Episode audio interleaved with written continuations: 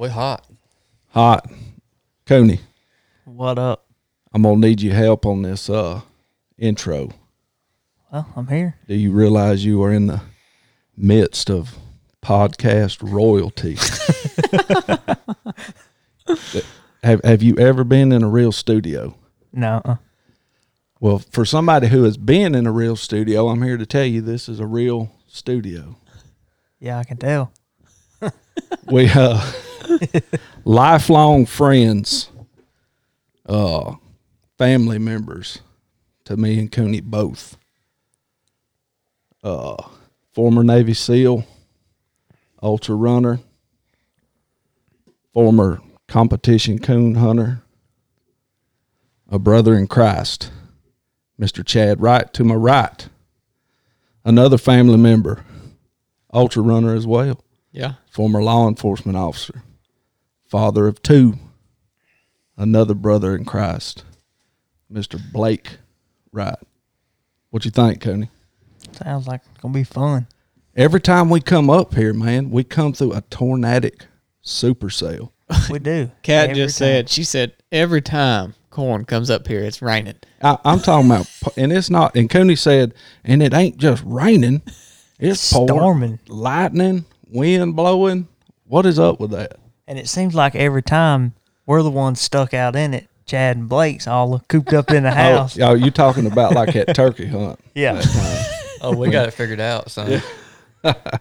I think it's got to do with Cooney, though, because me and you went on several turkey hunts up here.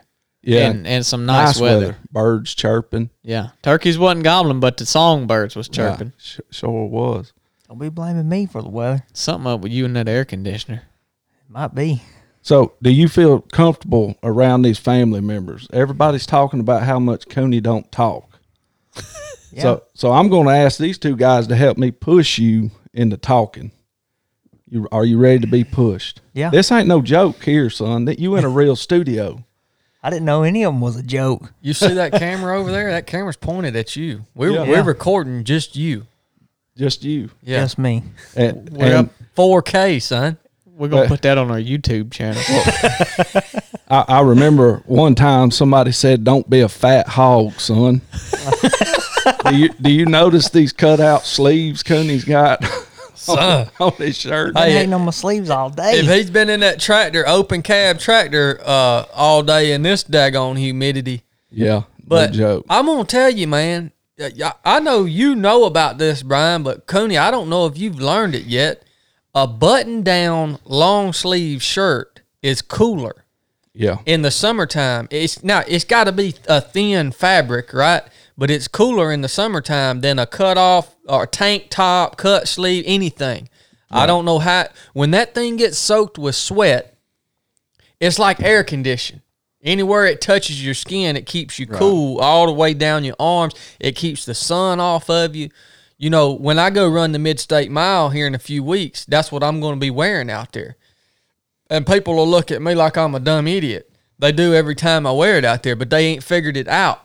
Because they, most of them have never worked. You know, ultra running as a sport is generally filled with pacifists that have never really had much calluses on their hands uh, as a whole. But, I, I mean, I'm not speaking for everyone. There are some good dudes that, right. that and, and girls that do run ultra. But generally, uh, you know, it's the vegan pacifist crowd. Right, right. Yeah. yeah. Kind of like Cooney. Right. Yeah, just like Cooney. The, the kid the, wearing the meat market hat. Yeah. the, the the thing about them long sleeve shirts where we work, the dust is so bad. If you get that shirt wet, you you just a walking mudslide. Oh, exactly. it, it ain't helping at all. I bet that dust is rough right now, ain't it? Oh yeah, big time. Are y'all worried about breathing that stuff in at all? I mean, just like I was telling y'all about Cooney breathing that dust in a while ago, blaming it on his sinuses on the air conditioning. Daddy is more worried about me breathing the dust in than he is himself. Well, nonetheless, he's a daddy. Yeah, that's right. Nonetheless, I, I I tell him if you're supposed to be wearing a mask, son, I shouldn't have to hunt you down and make you wear it. But what do you think he does when he gets out of my out of my sight? Pulls no, it off. No mask. It just gets so hot. Yeah. Yes, but you're, you're, like I told him, he's going to be thinking that when he's taking his last breath at forty years old and saying, I should have wore a mask. A dust mask. Hey, it's hard to get us country folks to wear a dang mask. Now, you right. Exactly. you, you, you were right about that. Even, even when we actually need one. Yeah. Even when it's legit. Uh-huh. Three of Seven Project. Y'all are doing some awesome work. I, um, we we hit all y'all's podcast up. One of y'all pick who wants to explain three of seven, the three of seven project. Yeah, Blake, you can explain it, man. I have to explain it about three times a day, so I want to hear your version of it. Brother. Yeah, I just explained it to a lady at the gym today. Did you really? Yeah, that's awesome. It was, well, that's why we named it that. It's because people have to ask, what does it mean? Right. Yep. Yeah. So at three of seven Project, we believe that everybody is comprised of a body, soul, and spirit.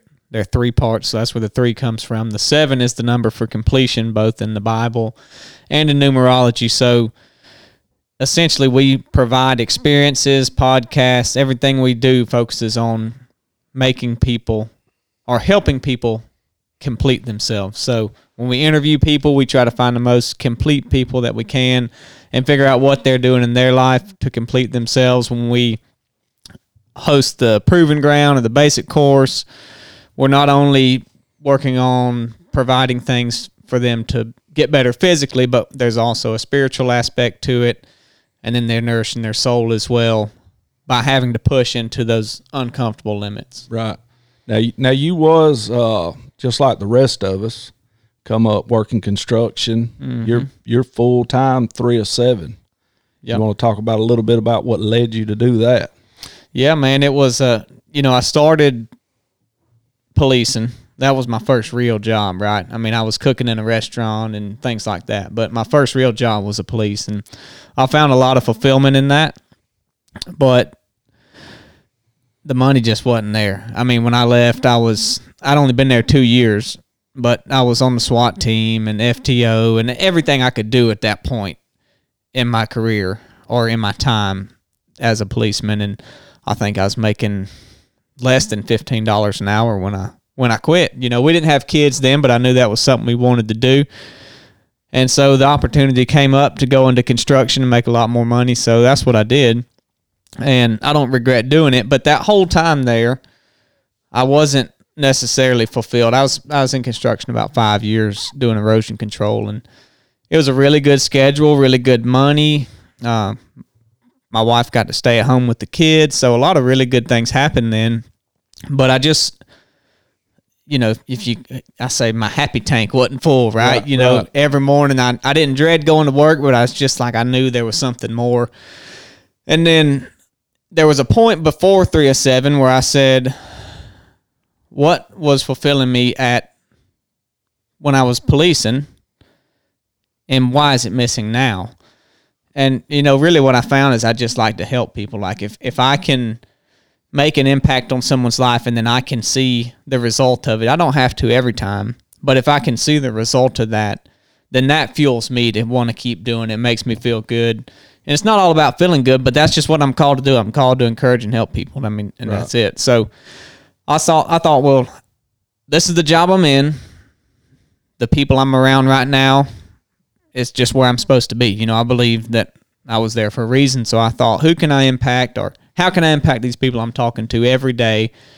I know I don't want to always be here, but I'm here now. So let me make the most of it and do what I supposed to do there. So there's a period of time before three oh seven Project, maybe, I don't know, maybe a year or two. We uh, we started a little Bible study where we met every morning or once a week in the morning at Chick-fil-A, and uh, we I would lead a Bible study for whoever wanted to join from the from T E C is where it was. Right. And so I did some things like that, and then three oh seven Project came up, and I found a lot of fulfillment in that.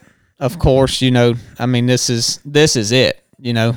This is this is what I'm supposed to be doing. And but by doing both of them, working full-time at T E C and also doing three oh seven, I didn't really feel like, I mean, it was, I was fifty percent of it, right? I mean, me and Chad started this, we're partners in it, and but when you can't commit fully to it, you don't feel fully invested, you know. Right, right. So um, for what, probably, I guess it's about two, two and a half years I did that.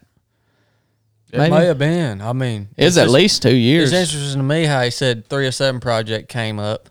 Had a little more to it than that. That just, oh, it just came. Uh, yep, here it is. I know. I'm, this is fun for me, man. Well, I'm so, not talking about the. Yeah, yeah. I know. I get it. I know. I'm just, I, I'm just thinking back through it in my head too. Oh yeah. And yeah, and I don't want to make the whole podcast about three of seven Project, but. Yeah, I, I don't know. It, maybe it was – no, I don't think it was two years, Blake. I think it was really – maybe it was a year and a half, maybe yeah. close to two years. Yeah. yeah. It was pushing it. Um, but anyways, for that time, you know, that's what I wanted. And I still had to keep checking myself because I would find that I was wanting that so much. And I was almost putting that above everything else that I shouldn't have. Like I was striving so hard. And so I would constantly have to check myself back and say, no – you do that when you can. This is, you know, this is where you're at. I mean, that's, that's what paid right. the bills. That's where I was at. So, t- speaking of T, speaking about T E C, that was right. where I was at. Right.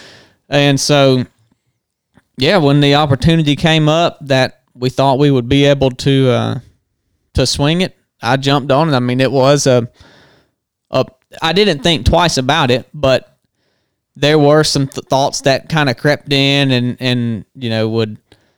Think, well, is this going to work? Are you going to be able to provide for your family? Are you going to have security? By the way, security is false, right? Yeah. No matter where you're at. So uh, that I kind of just kind of came to realize that, and so yeah, I thought, what can we do to so that I can put as least as little amount of strain on three of seven as I can? And so we sold our house, we downsized, and you know, probably I don't know. twelve hundred square foot smaller house by moving here. Um, we paid our cars off with the money we made off of the house, and um, we just got rid of a lot of junk, right, you know, right. that could be seen as making sacrifices and, you know, hey, you're going to have to live a different life. But, man, it has been way better than what I was living before with anything extra that I had. And, right. you know, just kind of a lesson in that is, you start trimming trimming the fat, and you think you're you're running lean and don't have as much. Man, you feel so much better right. when you don't have all the material crap in your life that's cluttering up everything. So, yeah, I mean, I think to to answer your question, that's that's a long way to answer your question, but that's kind of the backstory of it. When I got to that point, that's how we made the transition, and I, you know, I was all about it. Right, Chad, do you you do you you look at as three of seven, do you look at it as a ministry? Um, I, I think it definitely has a, it definitely has a deep thread or vein that is ministry in it, right? But I think that God's given us a unique ability to um, minister, if you will, to a very secular audience, and That's what kind of that's what kind of makes us different from what you would say, what you would call traditionally a ministry. I will say the ministry aspect of three of seven Project is what drives me, right? Uh, uh, completely. I mean, um, you know, I I get reti- I, I'm retired from the military. I get uh, retirement from them. I get four thousand dollars a month from the military. I can live off of that. And so that allows me to basically work for three work for three of seven Project for free. Um, I mean, it uh, the business helps in some aspects of my life. Like I, I drive a, a Suburban, like a, the nicest vehicle I've ever drove. That's the company's vehicle, but I get to drive it, right? So it, yeah. it, it the business provides things for me in life that I need, but I don't take a paycheck from the business. And um, so for me... I, I came to the realization once we really got rolling with this, and this was really something that we're in here every day. We probably, I mean, some weeks we work sixty, seventy hours a week probably, if you want to include all aspects of what we do. And um, I realized that, you know, I'd find myself at times really when the money was rolling in, getting really focused on like on the on the financial aspect of the business and, and making money. And and then I would just get I would I'd I'd get burned out, right? And um, I'd have to you know, shift my focus from that aspect of business to uh, the mission, which is the the ministry aspect of three of seven Project. That is the ultimate mission. And um, when I do that, I get I get really, that really energizes me to be mission focused. So you could call it a ministry if you want. Uh, I, I I really even hate to put a label on it because it goes out to so many people, um, atheists, to agnostics, mm-hmm. um, all, all these people will, will are, are hearing a gospel message that uh, otherwise I think will be very closed off to it. And it's just a real unique place that we're in. But that is what sustains me, because I put out a lot, man. Right, right. I mean, y'all might y'all might think this is stupid. I, I mean, I'm a I'm a SEAL. I've been all over the world. I've done crazy stuff, dangerous stuff, uh, done some of the hardest stuff in the world. But for me, going to give a going to give a one hour speech to a, a crowd of a thousand people, and then getting done with the speech and having to shake everybody's hand and, and talk to everybody, and you know, everybody's constantly looking up to you and, and asking you for advice, and, you know, doing two or three of these, you know, a day, plus podcasting, plus all this stuff. It really, really drains me, man. It drains me. Right. And, um, but I have to step back and say, if I don't do this, like, woe is me if I don't do this, right? Mm-hmm. Right. I really believe that. Right.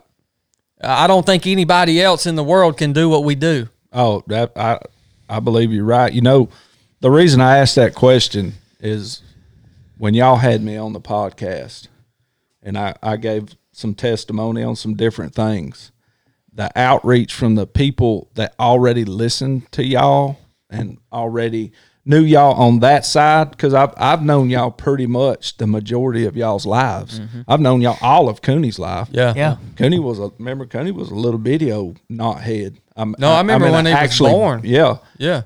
So that, that reached out and, and the way God moved through that, I feel one hundred percent that there's a lot of people that, that look at y'all and the people I've turned on, hey, check it out. The guys had me on here, that just get absolutely blown away by not only the message of that one, but they're going back and listening to y'all's entire library.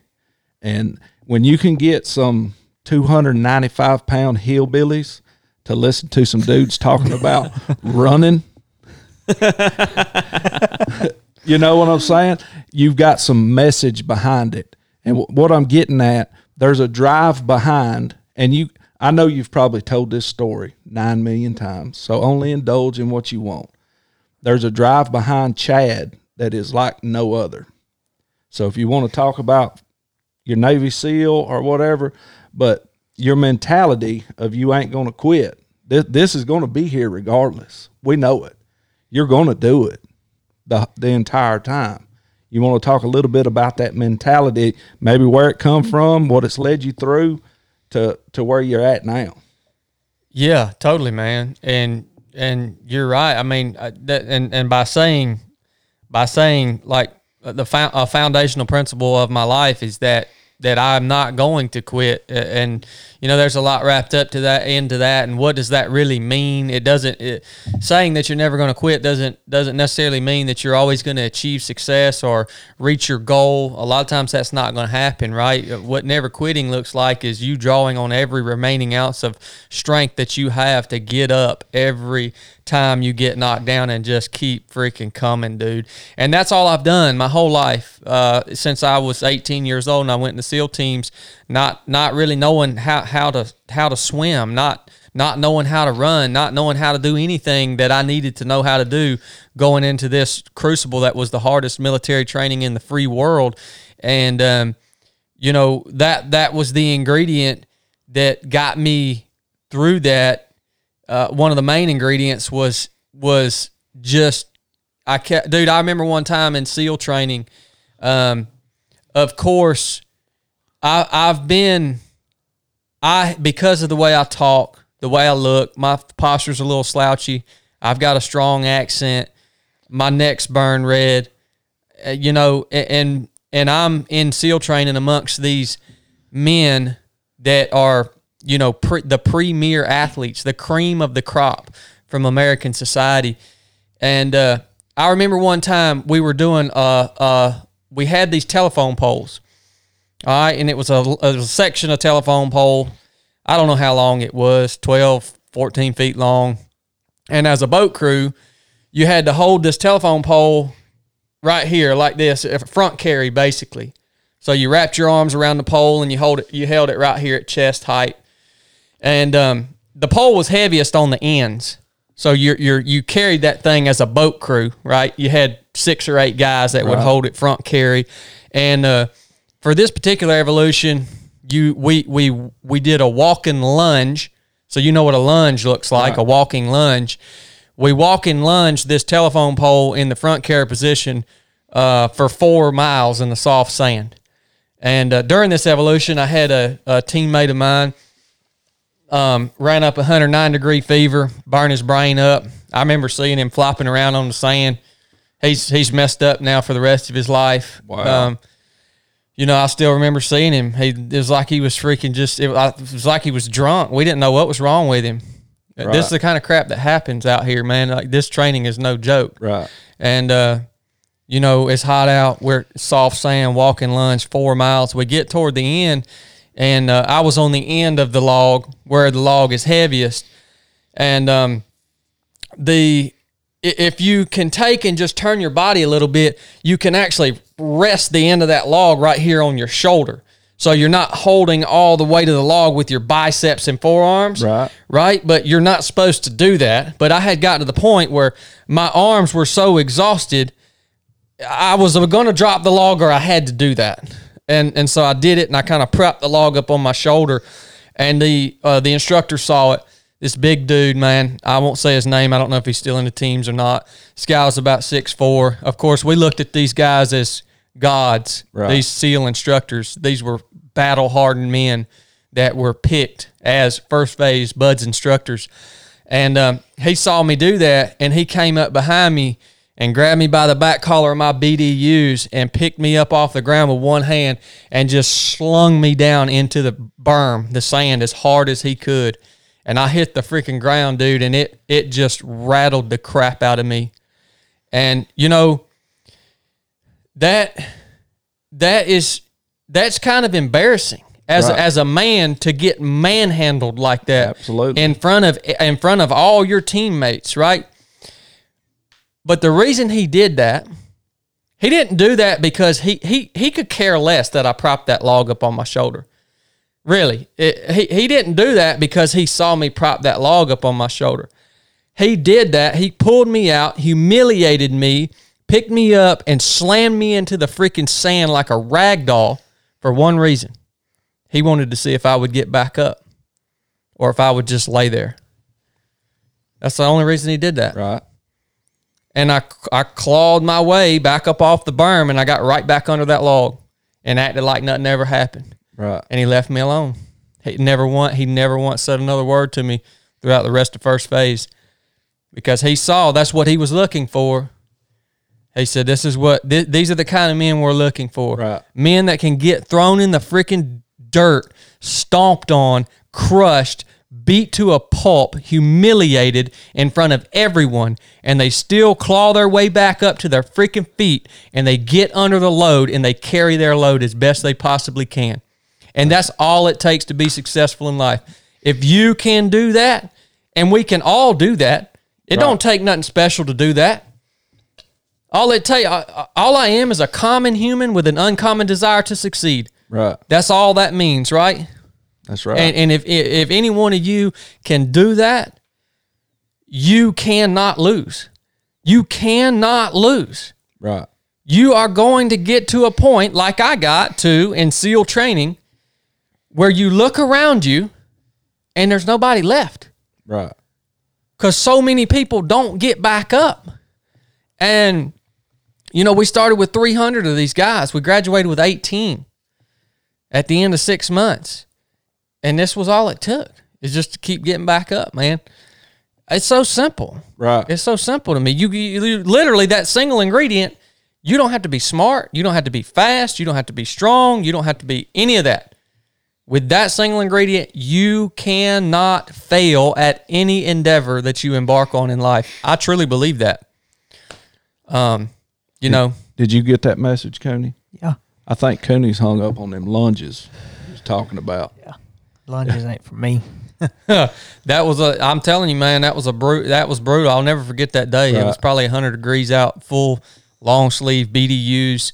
Um, you know, and that was just one single example of SEAL right. training. That, right. you know, not to even speak of Hell Week. I right. mean, that's a whole nother, on a whole nother level. But, you know, I, I guess the other aspect of me being a SEAL, what, what makes, I guess makes my story unique is um, I was actually disqualified from ever becoming a SEAL. And, um, and this happened to me kind of on the last day of boot camp. They pulled me out of formation and brought me to the doc, the, the dive medical officer, the doctor. And uh, the doctor proceeded to tell me that they had found a seven-centimeter pericardial cyst on my heart. Uh, they found that through a chest x-ray uh, when they were running me through this dive physical. And the docs just said, hey, man, you know, this is asymptomatic, but uh, we're worried that when you dive underwater as a combat diver that the pressure change is going to burst that cyst on your heart, right? And so there I was getting knocked in, knocked, knocked down, man. Like right. everything that I had uh, aspired to be was yeah. just taken from me. And you'd me. already had time. How how how many months in the Navy you'd already been? I had well, leading up to it, uh, plus time in boot camp, I probably had five six months invested in this. What was that guy's name that uh, you did some pre-training before you? Uh, Frank Cutler. That was a wild dude. Yeah. In your face type guy. He, he I, yeah. I, he come over to your house a few times when yeah. I was there. But you know, Frank, wide open. As wild as Frank was, I mean, Frank was one of the people, one of the few people in my life that believed in me for some reason. He had no reason to, but because I, I dang sure didn't have the resume or the background. I mean, nobody makes it through the SEAL training, dude. And he believed in me. He always has. He's my friend to this day. Right.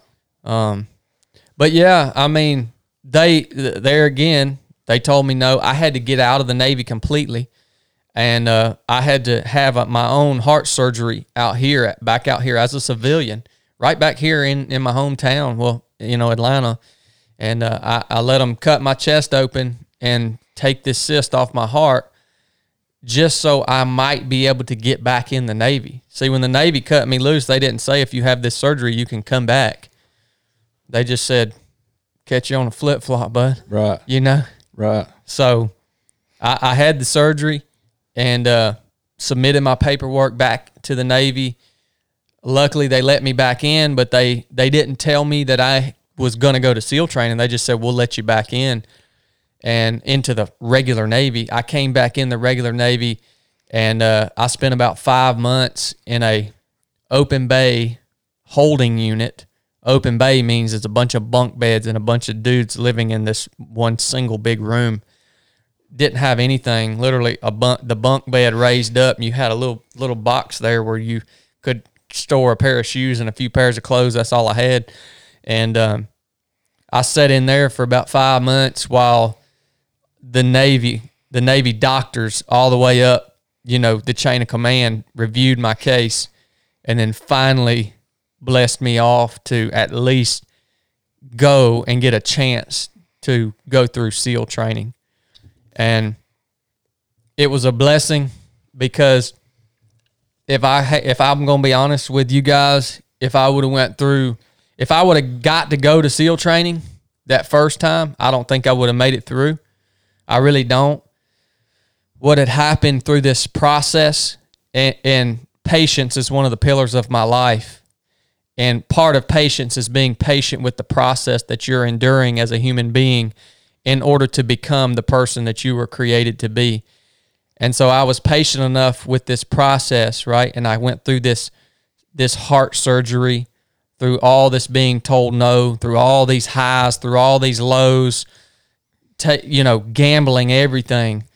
And right, and so when I finally got on the start line of SEAL training, of BUDS, um, I was felt like I was literally so, so entrenched in this path that I had chosen to take, and I had stayed on it for, I had stayed with it for so long that I was just so entrenched in it, I, I couldn't deviate. Right. Even if I, there, there was nothing in me that would allow me to stop, to quit, to turn right or left.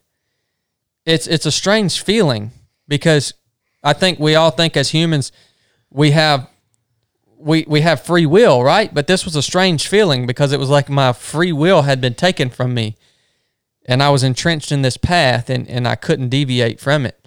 Right. So I, I literally think that only uh, the only thing that would have stopped me would have been a physical death, or, you know, something like that. Right. And, and I was willing to pay that price. Right. I mean, I was. Right. Well, um, I, it, I, it's fact evident, but I've I've seen it. You know what I mean? These people are hearing it. And, you know, of course, people ask me about y'all all the time that listen to the podcast. And it's, I mean, that everything he said is the real deal. I'm one hundred percent. Cooney, you know that. Cooney ain't saying oh, yeah. nothing. Um, He's got his mic too high. Pull that mic down, Cooney. Get comfortable, man. Ch now, Chad is. I've heard Chad get on a lot of people about the mic. Oh, yeah. You are. You are. Chad's a perfectionist. You you are in a real studio, Cooney. Hey, the whole point of, of recording a podcast is to capture the stream of audio coming out of your right. mouth. So if the mic's not right, you might as well not even be recording a podcast. Yep. That's right. Blake, one time, now we've all hunted, and we, we ain't really fished much together. We ain't much on that fishing business. We about to, though, ain't we? We about to, man, man, we about to get down in the Gulf. The Gulf. Oh, yeah. Oh, yeah. Um, one time when Buck, Cooney's oldest brother, was was young, I brought him to, to go turkey hunting with you, and I don't think... If if Buck had been hunting with anybody else other than me, it may have been Shorty one time. And I don't know if you picked up on my nervousness or, or what it was. And I remember it was during spring break, and I, I was supposed to be off, but ended up having to work.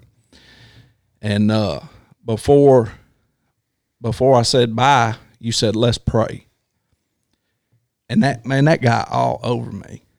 Blake, it's hard for me to talk about it without crying, because when you did that, it tore me up for the entire day. And I can't even remember a single word you said in that prayer. But there's certain people, for me, that are a conduit of the word. Like, even if you're not talking about the word, about Christ, about, you are that for me. Did, did you pick up on that morning? Does anybody else tell you that? I, we was headed this way, and I was finishing up listening to Situational Awareness. And the way you was describing how you wanted to learn verses, and I mean, in the Bible, just that little bit tears me up. I, it's hard for me to hear him talk. Do you get what I'm saying? Yeah, no, I I, I definitely do. I, I don't hear that from a lot of people. Do you remember that morning? I do remember that morning, yeah. Yeah, very specifically, and uh, I think I did pick up a little bit uh, on your nervousness there. But you know, I that's something that I I try to be deliberate about, is the opportunity to pray with other people. Like if if you see something that needs prayer, instead of saying, "Hey, man, I'll I'll pray for you," like w we say that, I say it, and we hear it a lot, right? Right. But how much more powerful and impactful is if, if you say, can I just pray with you right now? Right. You you try it sometime. Right. If you're listening, try it sometime, because it will blow people's socks off. And that's not why you do it. Right. You're not doing it to impress them or anything, but it, it is much more powerful to sit there and pray with somebody. And right. And that's, I mean, really that's the reason I did it with you that day, you know, right. um, because I knew I was taking, taking your boy hunting. I didn't. I, I don't know that I remember uh, had he been with anyone else or not. Right. But but I I took that serious. You know, yeah. I know how you feel about your boys, and you trusted me to go and take him out with a gun out in the woods hunting, and it was an opportunity for me to share right. that with you. And it's, I appreciate you sharing that. On yeah, man. I've I've, I've always I've even told Chad that. Remember, we had a conversation. You was living in Virginia. And I, I told Chad, I was like, man, it's, it's, it's not that I can't take it. I get so emotional, you know, when I hear yeah. you talk about it, even on the podcast. There's just something about, it's not that your voice soothes me or it's a lullaby. I mean, it just directly to me, I, like, like directly to my spirit. It's, uh, I was just wondering on the way here if anybody had ever told you that. I had never heard it, man. Coney. But, but I'm, I'm glad, I'm glad that you say that, because how many times is someone doing something for you and you don't share it with them? Like, that encourages me. That, it, right. that that gives me more of a reason. Not that I'm in, you know, about to stop doing anything, but that that drives me, that pushes me forward. So that's what I'm talking about. I like to encourage people. I think I try to think every morning when I sit down and read my Bible and pray to God. I, it's always somebody pops into my head, and right. I think I'm gonna I'm gonna reach out to that person today. If there right. ain't nothing good about them, there's something that I can tell them that they're doing. Right. Hey, man, I appreciate you doing this. That, you know, you were this in my life at some time, or, you, you know, God wanted me to share this with you. Maybe you need to start working on this, whatever it is. But there's a reason that people come into my head right. when I'm praying. And it's, it's the point of taking that time to tell them, because if someone does something wrong that you don't like, you're going to tell them. Right. But how many times do people do things that, that we appreciate that we don't share with them? Yeah. It, it amazed me, the after I'd been on y'all's podcast, the amount of people that I'd known for years that I, I didn't know where they stood in their faith, didn't know that they believed in Jesus. It just it it, it sort of was like a light switch that clicked for me, that I'm supposed to be talking about the Lord, because once I once I started doing it. Once once that come out and people started asking me, and dude, it's like everybody around me. You know what I'm saying? Yeah, Does yeah. that make sense? Yeah. Why as Christ why as Christians do people don't really do that? I'm talking people I've known for twenty plus years. Mm-hmm. You see what I'm saying? Well, I think there's a I think there's some deep rooted uh, problems within the body of Christ, um, and and.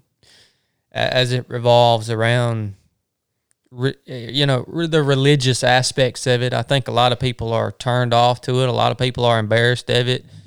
Um, you know, that that's, I mean, you could do a whole podcast talking right, about right. those issues. And, you know, I, I get it, man. And, and I think the world is, is hungry for real men and women that serve Jesus to get up and, and, talk about how they fail and how they strive, and, and talk about their victories, but talk about their flaws, um, and and just really hang it out there, man, and just be real. Right. You know, uh, you know that's why you know I travel around and I, I I talk at I speak at churches and stuff like this, and you know there's a lot of parts of me that's heavy, uh, that that's hesitant to to title myself as a preacher.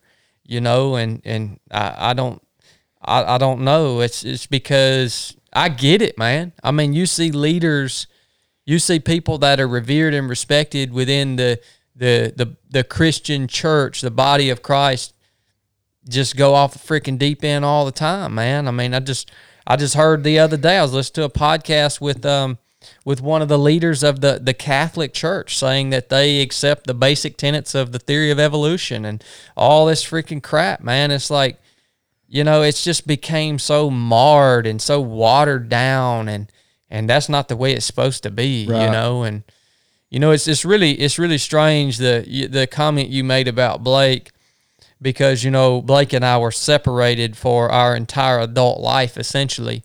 And so this is the first time that we've ever really worked together.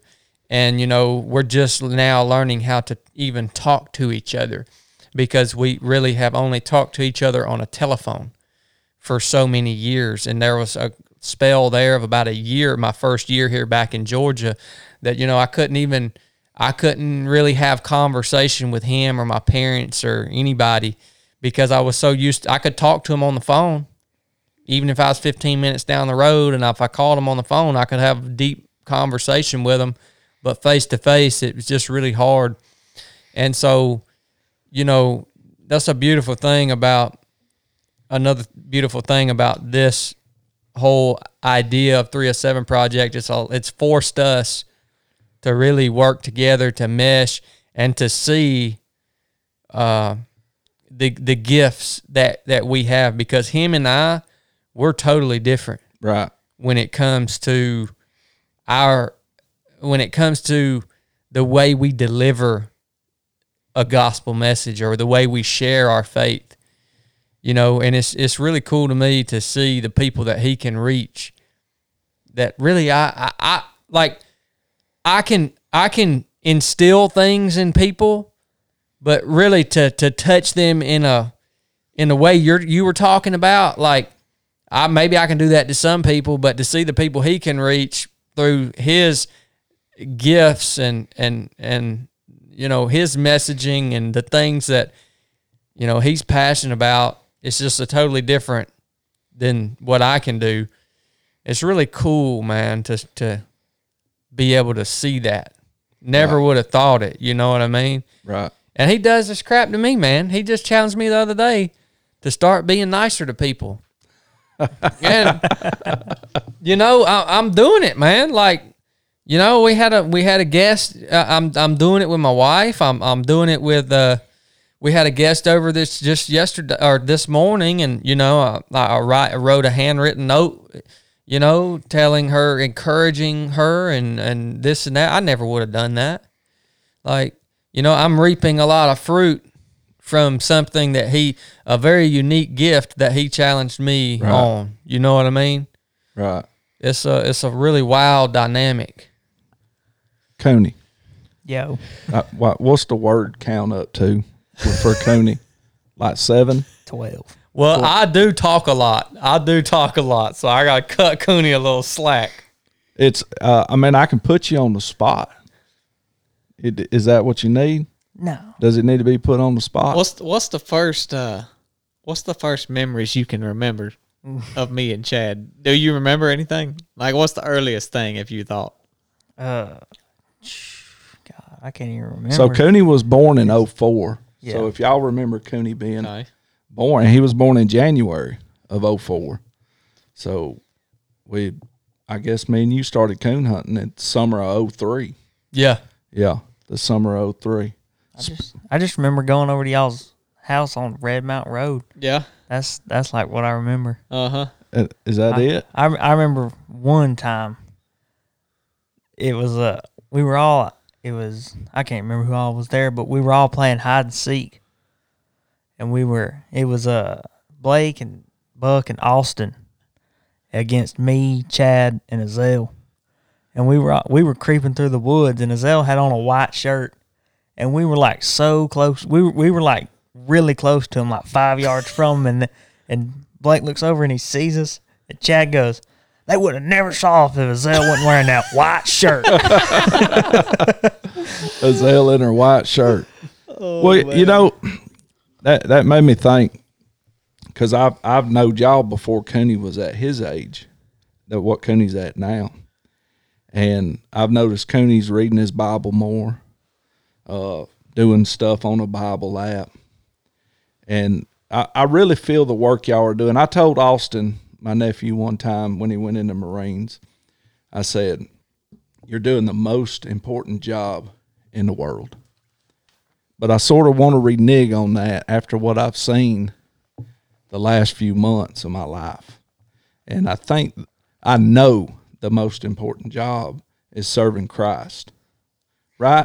Because what the Lord's going to give you regardless is what you need, right? Yep. So does a job have to have monetary fulfillment? Absolutely not. What y'all, and I believe that is wholeheartedly what y'all are doing, without a doubt. So you got a young man here, was which seems so far away from. I'm forty. I'll be forty-five. I don't remember what it's like to be seventeen. I ain't gonna act like it. I know I was dumb as a rock, but a young man that's in his infancy, searching for Christ. Well, I mean, y'all got some words for that. A young man, seventeen years old. Searching for Christ. Is that how old you are? Yeah. I, I would I would first approach it. I, I think it's always a, a great thing when you are searching, you know, I think that there is obviously an aspect of faith you, when you when you're talking about believing in in God, but I think that there's also a lot of logic that can le- that that can really point you in the in the right direction. So, you know, I, I wish I would have had someone sit down with me when I was younger and not just tell me about Jesus, but talk to talk me through the logic mm-hmm. behind, like, Jesus. Like, you, if, if like the Bible to me is so logical, you it would almost be illogical or, or ignorant not to believe in it. I mean, right. From the very first verse, God created, um, in the beginning, God created the heavens and the earth. The what is the whole universe composed of? Time, space, and matter. In the beginning, that's the time.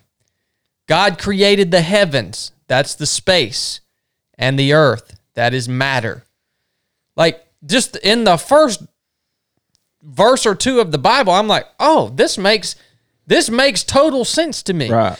And then, you know, you look at you look at Jesus, which is the cornerstone of everything. You know, Jesus is the crux of it all. Um He, it's the essential ingredient to salvation. And you say, you know, how in the world, like, first of all, you have to understand the logic behind why you need, why you needed a sacrifice, right? Um, and I think that the simplest, and put this in the simplest terms, and this is biblical, God, the Creator, He created us simply because He wanted companionship. It was just for His pleasure. It's the same reason that we own dogs. So, you know, you own a dog, you guys are dog guys. You you know, you, you have a dog because you like that companionship. Something that is going to love you and want to spend time with you. And, and you know, a dog loves you unconditionally, man. Right. They want to spend time with you. And and that's the, the for me, in a, in country boy logic, that's the best relationship that I can, the best way I can explain the, the relationship between us as humans and God. He wanted, He created us, formed us, made us in His image because He simply wanted companionship. I understand that. Right. I, I mean, I hope all of us can understand that, right? But what happened is, is He gave us free will, all right?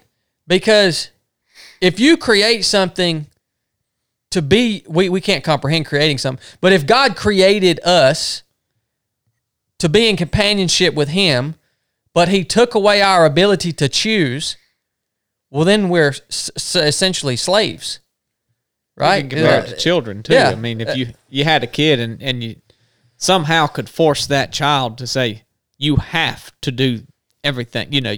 That's right. Then right. Yeah. What What are you getting out of yeah. it? Yeah. So right. It would not be true companionship. Now, you know, and so so we have we have free will in in the beginning, but God was with us. He was here.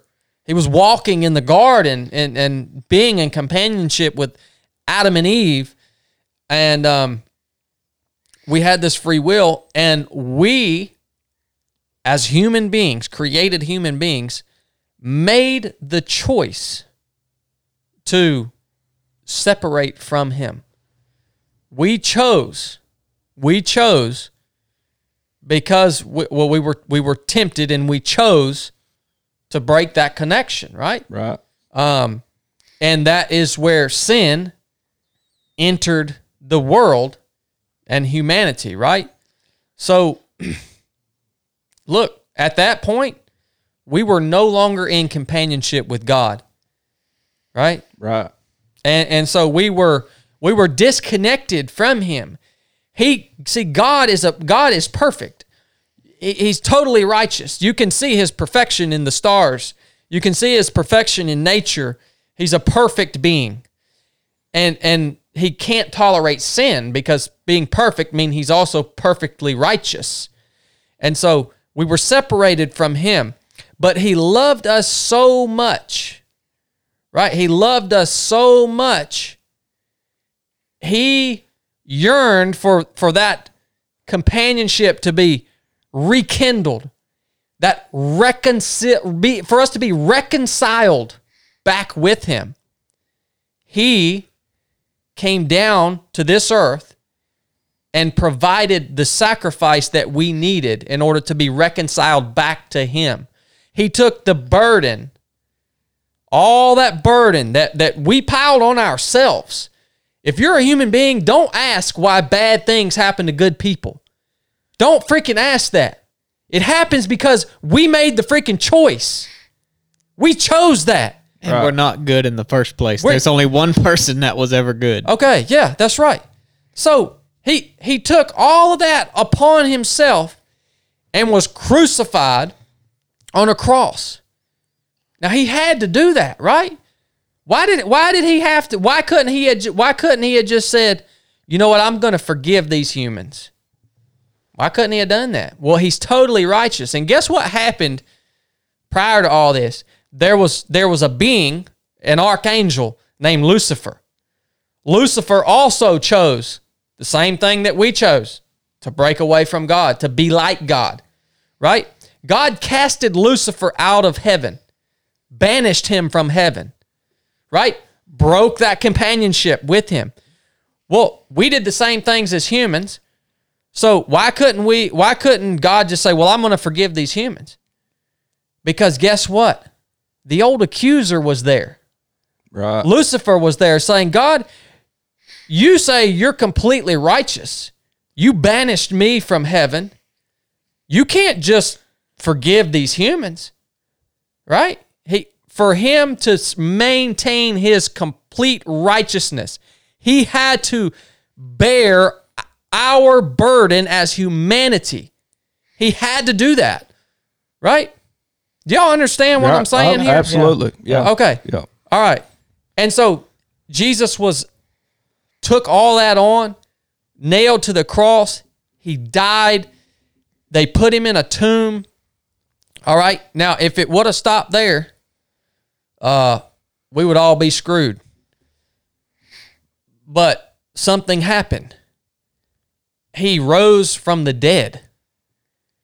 Now, Cooney, you, you're talking to me. You look at me, you say, how in the crap am I supposed to believe a Jewish guy rose from the dead two thousand twenty-one years ago? You really want me to believe that? Huh. That sounds freaking insane. It's not that insane. I want you to think about something. Back then, you know, we have government now. Yeah. Right? You know what? You understand government. Yeah. Well, back then, the government in charge was called the Roman Empire. Very similar to our government that we're living under now. Right. Right? Mm-hmm. All right, so the Roman Empire was in, in charge along with the Jewish people. So the, the Rome had taken over Jerusalem, but the Jewish people were still there in the city, just living under the rule of the Roman Empire. The latest guy, they Jesus crucified, that's a historical fact. That's not just in the Bible. That's in Roman records. There are records of Jesus Christ being crucified. It's a historical fact. Well, after three days, there's these daggone redneck fishermen running all over Jerusalem saying that this guy named Jesus has risen from the dead. They're like, hey, I just saw him. He's alive, right? The tomb was empty. The, Ro- the Roman Empire did send a detachment of guards to stand watch and guard that tomb. Because guess what? If anybody had an interest in keeping that body in that tomb in order to put this whole Christianity thing to rest, it was the Roman Empire and the Jews, the two people that were in control of everything. That's why they sent a detachment of soldiers over there to stand guard on this thing, right? The stone was rolled away, the tomb was empty, And you got a bunch of redneck fishermen running around saying, I just saw Jesus. He's alive. I touched the holes in his hands. I sat down and ate with him. He's not a spirit. He's alive. He's in his body. Okay. Well, look. It's so, it, it confuses the crap out of me.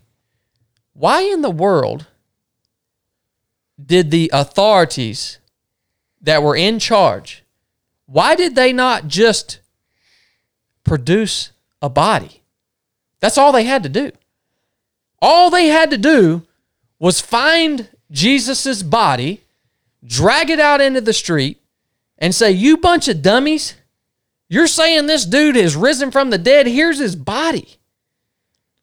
It would have ended everything right then and right, right there. There would be no Christianity. That's all they had to do. But they couldn't do it. There was no body.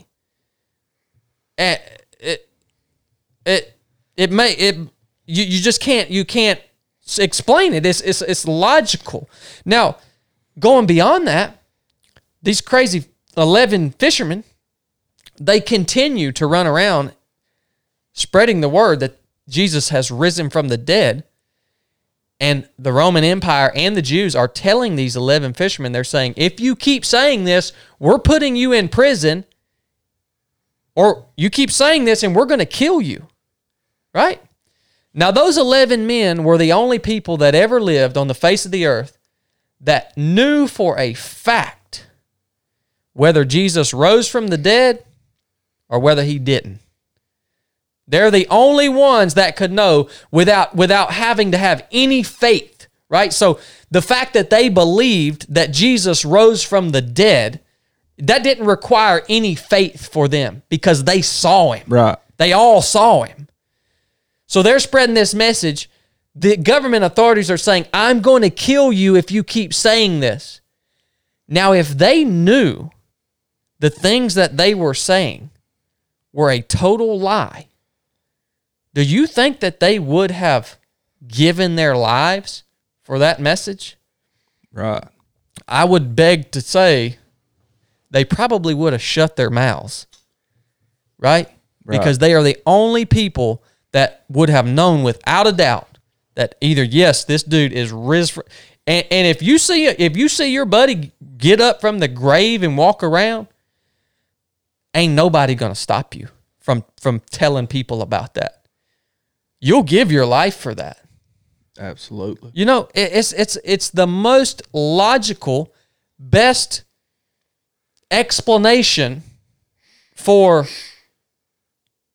where we came from, why we're here, and where we're going. There is not a better story that exists on earth.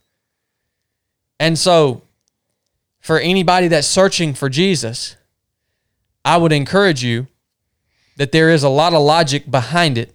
Although at the end of the day, a certain measure of faith is required, there's also a lot of science that points to intelligent design of our earth.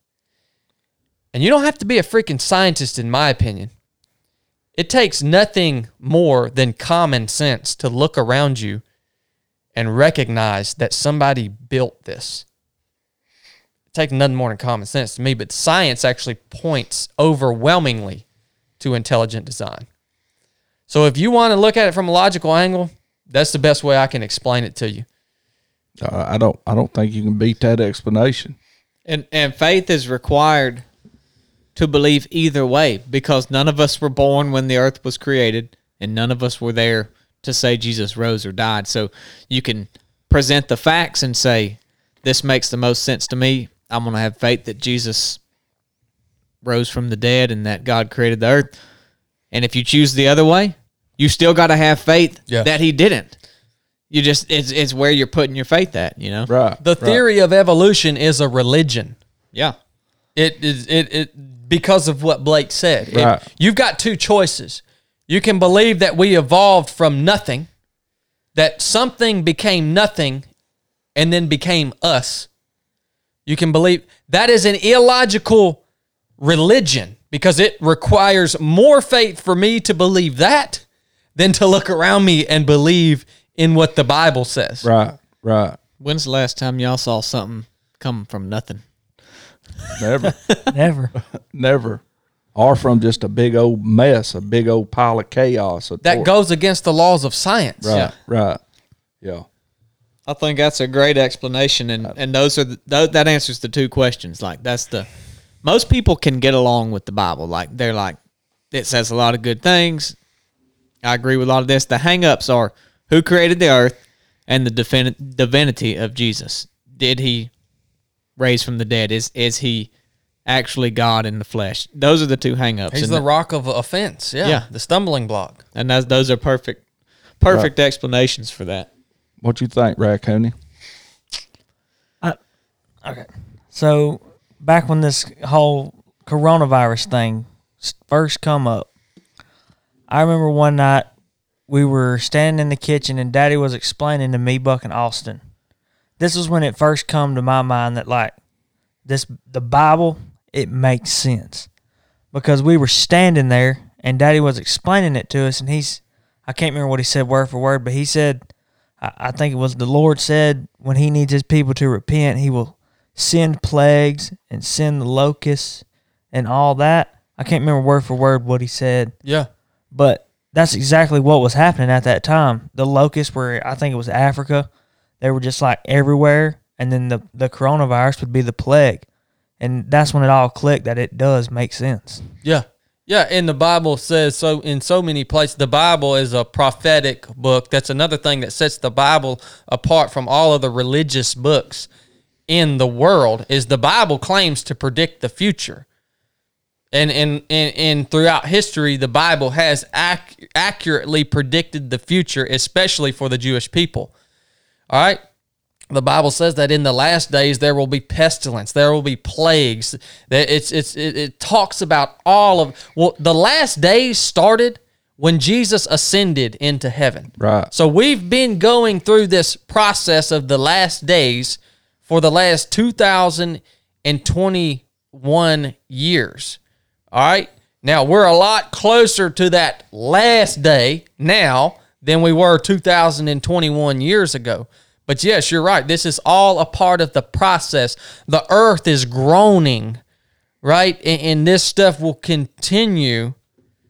Um, I, I, I'm not being negative, but it will continue to progressively get worse. The times that we're living in now, you cannot compare our this what's happening right now in the world to anything else in human history, because we are now a global society, right? We are global. Right. This right. is so unique, the things that are happening now. And let me tell you another thing about common sense. You want to look at science? Science will tell you that this earth cannot keep going the way the way it's going. There, there are there are scientists that study food, how how how to feed the population of the earth, and literally, they're looking like five years, six years out, and they're saying if the population of the earth continues to grow at this rate, we don't understand how we're gonna feed people. Like. Right. Like, we're exhausting our natural resources. We're we're destroying our earth. We're we're like a plague. We ourselves are like a plague on the earth. I mean, right, it's just right. like, uh, and so yeah, it, it can't it cannot keep going. Right. I've never thought about it like that, Cooney. Well, you get caught up in your comfort. You know, I'm good. I've been good for forty-five years, uh-huh. and stuff like that. Don't cross your mind. You know what I mean? That the the earth's getting ate up, yeah, like, like ate slap up. You ever thought about that, Raccoon? No, I, it's it's time for you to get fired up, son. Let's I, get the rolling. I would say too, you know, you, you asked what advice for a, a seventeen-year-old. So Chad gave a perfect explanation, not only for a seventeen-year-old, but for anybody who is in question of Jesus Christ. Like, is did he die? Did he not? What, what about Christianity? But once you get there and you decide, all right, this does make sense to me. And as a young man, you say, what, uh, like, where should I start? What are some things I should look out for? And, you know, I can think back to my time being a young Christian. I would um, discount myself for my youth, right? Like, I had studied the Bible longer than some grown men have, but I would discount what I know over what they knew because of my age. And and if you find yourself there, go read the letters that Paul wrote to Timothy, because Timothy was a young man when he was when he was going doing work, and Paul is writing these letters to him, and that that's exactly what he tells him is don't be discouraged in your youth. To to just whatever God's got for you, go out there and share it, because just because you're young doesn't mean anything. Age is, is just simply a number to count the years you're here. It is not to measure the maturity of your faith and the gospel of anything. And, I mean, I've, I found myself there. So that's one piece of advice that I would give to someone who is young. And then I think it's, uh, I think Teddy Roosevelt may have said this, and I don't know the quote exactly, but it's it, it goes something like, do what you know how to do with what you have, where you're at. So if you are, hadn't been studying it that long and you don't know much about what to do, you know something about what to do. So do what you know right now with the resources around you that you have, and do it where you're at. Don't get hung up and say, well, when I when I really learn these verses and memorize these verses, I'll share it with people. Or when I, you know, when I get moved to this spot where maybe I feel like I can make a bigger impact, you know, then then I'll start sharing it, because right. The people that are around me right now, they don't really need it, or they're not they're not gonna they're not gonna be receptive of what I'm sharing. So right. The time is now. It, it's it's never. There's always more you can learn. I've been studying that Bible for, I don't know, ten, twelve years, and I feel like I know the the pinhead. Right. Is, is is how much I know the pinhead in a size of a basketball, right? You know, so you're never gonna know it all, but there's something that you know. God has put inside of each one of us something that we have to deliver to our generation, and it's unique to each one of us. And if we don't share it because we're worried about it's not going to impact, what's people going to think about us, we're robbing the generation of that gift. There's a guy named Miles Monroe that says, he asked the question, what do you think the richest soil on the earth is? Like, where is it? And he says it's not the gold mines, it's not the oil fields, it's the graveyard, because if we could harvest the potential that died in those graves, of cures to diseases that were never found, of books that were never written, songs that were never sung, all of that stuff, if we could harvest that, can you imagine how rich that potential would be? Dad, boom. Yeah. Yeah, believe that. I ain't never thought about that. And, and and let me tell you what's happening. Blake said that we are here in this time and place to fulfill a very specific surf, uh, purpose, right, within the body of Christ. And what is happening right now, and I believe is going to continue to happen over the next over the next part of my lifetime, however much longer that I have left, is this.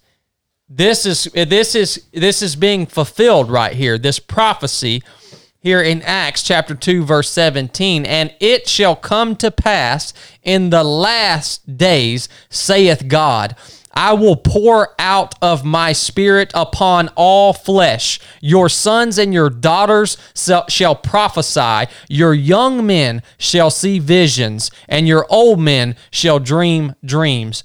I believe that I know, I know that God sees what's going on right now in this world.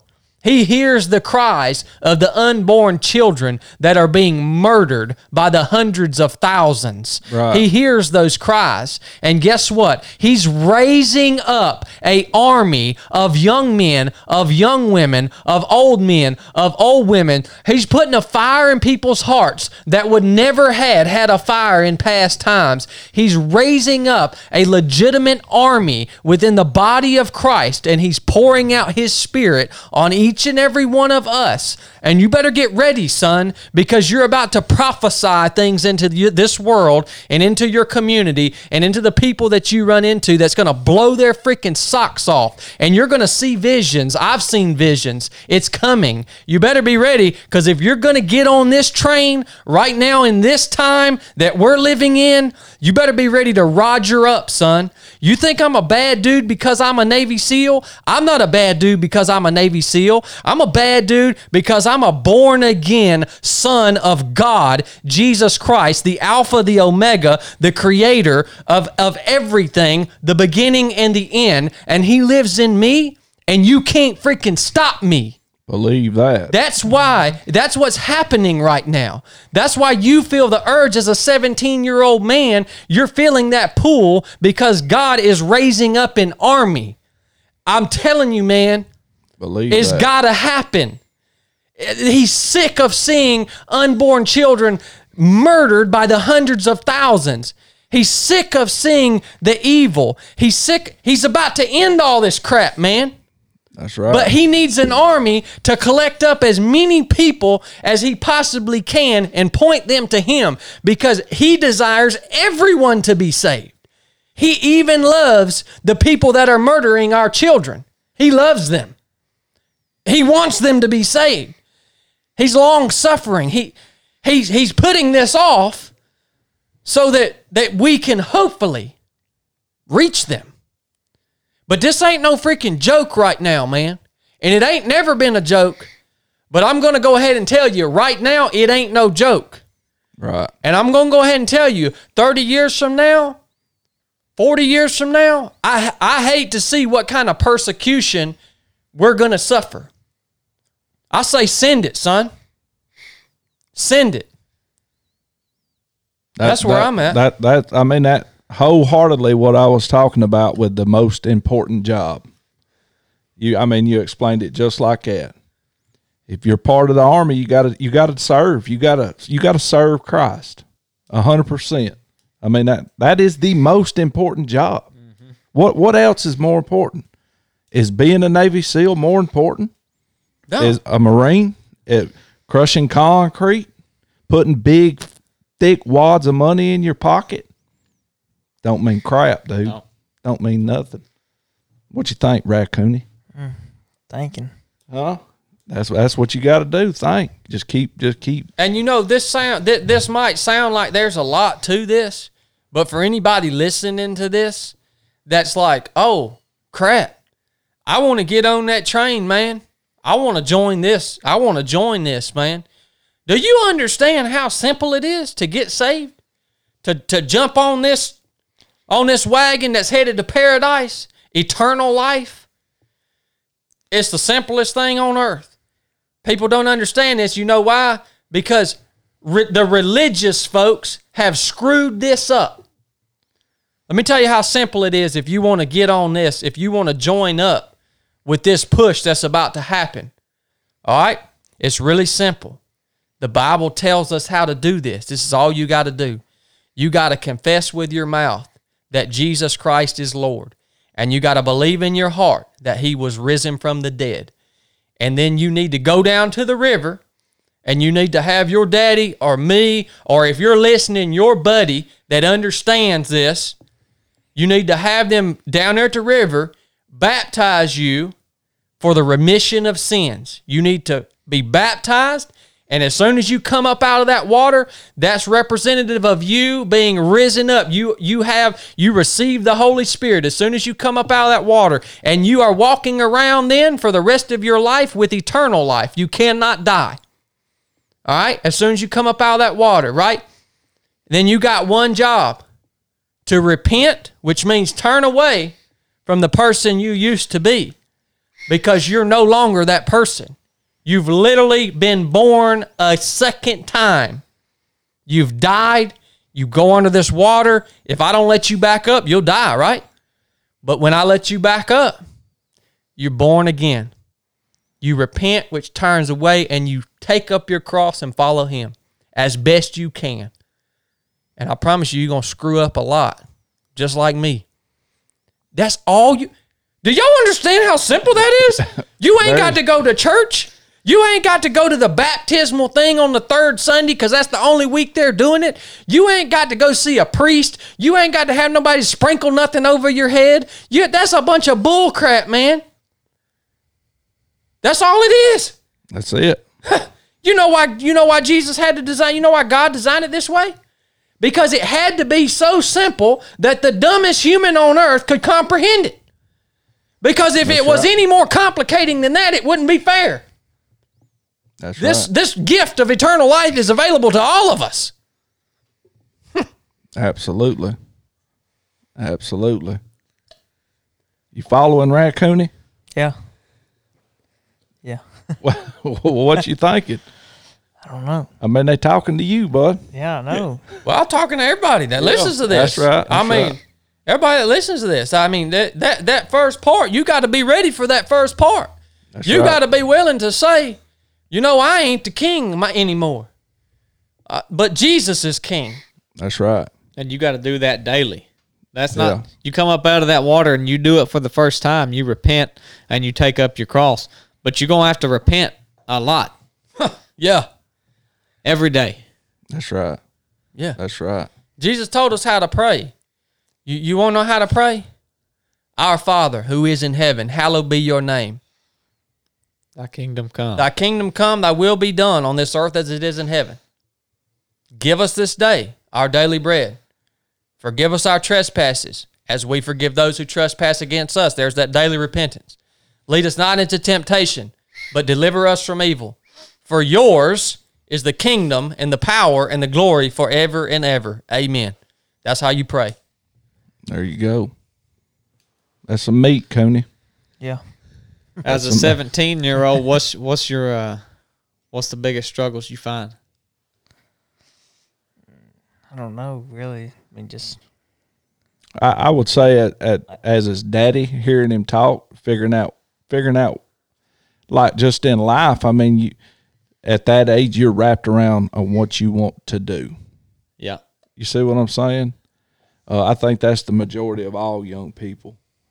How do, how do they look ten years from now, five years from now? You see what I'm saying? I think it's, I think anything, I'm not saying all teenagers are like that. I think just because you're so wrapped up in yourself, the thought of Christ is just sort of hopped over, uh-huh. you know, it, but until you need him. Yeah. You know what I'm saying? Yeah. Well, uh, you, you, you say, what, what do you, you're right. You're exactly right. When you're that age, just like, what do I want to do? And, and, and the reason people can't answer that dang question is because here's what most people in today's church Body, I mean church, I mean the body of Christ. Here's what they think. They think once I do that, once I get saved and baptized, there ain't nothing else to do. So now I got to figure out what to do. Mm-hmm. That's right. Bull crap. You got nothing else to do after you receive Jesus but to follow him, be in companionship with him, point people to him. Everything you, everything else that you do is just a conduit for you to do what you are supposed to be doing. Right. But freaking Christians are lazy and bored, man, because they think, oh, I'm saved. Boy, I'm just waiting to get to heaven. Oh, I can't uh-huh. wait to get to heaven. Oh, man, my back hurts. I just can't wait to pass on from this earth. Yeah, dude, give me a freaking break, man. Right. You didn't receive salvation for the reward. You received salvation, so you had something to do with this life. That's right. Right? That's right. Well, and society puts those. You talk about a seventeen-year-old, like, what do I want to do? There's a lot of pressure. I, I remember when I was your age of, like, everyone's asking you, what do you want to do with your life? Where, where do you want to be in five years, ten years? And, and that is us, that's society pushing a results-based agenda on them, because really, I mean, you should have, it's okay to have some general idea and be thinking ahead, but really you need to decide who, who am I? If you decided I'm, I'm a Christian, then there's some standards in this book that you need to be living by. And you need to say, today, only today, the Bible talks a lot about today, today, today, not anything about five or ten years out. How can I live best by these standards today? And at the end of the day, you reflect and you say, I did good here and I did bad here. Tomorrow, I'm going to work on those areas I did bad at, and I'm going to work on those areas I did good at and try to get better. And that's that. Really, that's it. Like, the the results will come. Let me tell you, those principles in the Bible work for success. If, if you want to talk about being successful, you define success however you want. The principles in the Bible work. Me and Chad was talking on our run today. Someone asked him, before you was a Christian, what were your standards? Like, you know, how did you get where you're at? And he told him, really, subconsciously, they were the same as what was in the Bible, because the biblical standards work. They get you in good positions. Right. So you live by those standards and do the best you can every day, you're going to have good results in the end. Right. That they may they might look a little bit different, and how you define good, we could talk a whole podcast about that. Right. But you're going to have a favorable outcome if you live by those standards. Right. That's right. Look, look, man, I've been fortunate enough to travel around the world and meet with and be interviewed by some very, very successful people in business. And dang near every single one of them are following a biblical model of standards. And very few of them will admit it, but almost every single one of them that have been successful. Now, they might not be following biblical morality, right? But they're following biblical standards. Hard work and things like that. Yeah, that's exactly right. Right. Well, I'll tell you what I thought success was for the longest, was having a job that paid the bills, having a family, and being debt-free. Right. I mean, those are good goals to have, but I recently achieved that, and I had this revelation, like, I, I was working toward that subconsciously, and and that, that was a high priority, and it shouldn't have been. Like, I should have just been following. I shouldn't have even been thinking about it. I should have just been following standards, and it and it would have came, doing the best I could, and that's what I was doing. But I was also striving for that. That was something that I wanted. And, I mean, there's nothing wrong with that, but once I got there, and I thought, dang, I don't owe nobody nothing. I got some money in the bank. I got some income. That, right. Now what? Yeah. That's not success. When you achieve what you think success is, you will find that that is not success. Success is being fulfilled and completing God's mission for your life. That's right. it. I, I can tell you one hundred percent. That's yeah. what, I don't care what you define it as. That's what it is. Yeah, so you're exactly right. I, I mean, I asked myself a question the other day when when when I was feeling, when I was being relying on myself and getting a little beat down and wore out. I asked myself, I said, what would I do if everything that we do here at three of seven Project just quit making any money? Right, what what would I what would I do? And the answer is, I would keep doing everything we're doing here at three of seven Project for free, for mm-hmm. no money. Right. Yeah. yeah. That That's success right. to me. Yep. Now, I understand you guys are listening to this saying, Chad, you're, oh, that's easy for you to say. You have a, a military retirement. Well, look, no, I, I would probably end up have to go out here and get me a job somewhere or start some other business that would that was bringing in some sort of income, but nothing here would change or stop. Yeah. I would be doing it for free. Right, right. Well, if somebody says that, let me tell you, I agree with Chad, and if what we do at three of seven stopped earning money, I would have to go get a job. And I feel the same way he does. So it's not a big deal. Yeah. Right. Right. Absolutely. Cody, you feel like we put, put the seventeen-year-old on spot? Yeah. You do? Yeah. Well, I, well, you should have talked more. You could have guided this conversation in it, a different direction. Exactly. Well. Did we answer any questions you ever had? Yeah, a lot of them. Yeah. I, there was a lot of meat there, Coney. You could you could have asked a bunch of questions about BUDS or something, man. Yeah. There's all kind of good stories there. That's right. Absolutely. Talking about, you mentioned, uh, you made that comment about the digging up the dead, getting all that. This at the time of this podcast here, Memorial Day's Monday, and uh, it was eighteen sixty-eight. General Logan at Arlington Cemetery started Decoration Day for all the Civil War dead. The Union and the Confederate. Don't give a fat rat about what you care about the Civil War, and the Confederate soldiers started that in eighteen sixty-eight. Turned over to Memorial Day, nineteen seventy-one, I think. Yep. So definitely going to be celebrating Memorial Day as a Memorial Day. You know, I found something interesting when I was policing is uh, every Memorial Day, people would be shooting fireworks like it was the fourth of July. Mm-hmm. Did you ever deal, deal oh, with yeah. that? Oh, yeah. Like they were celebrating the fourth of July.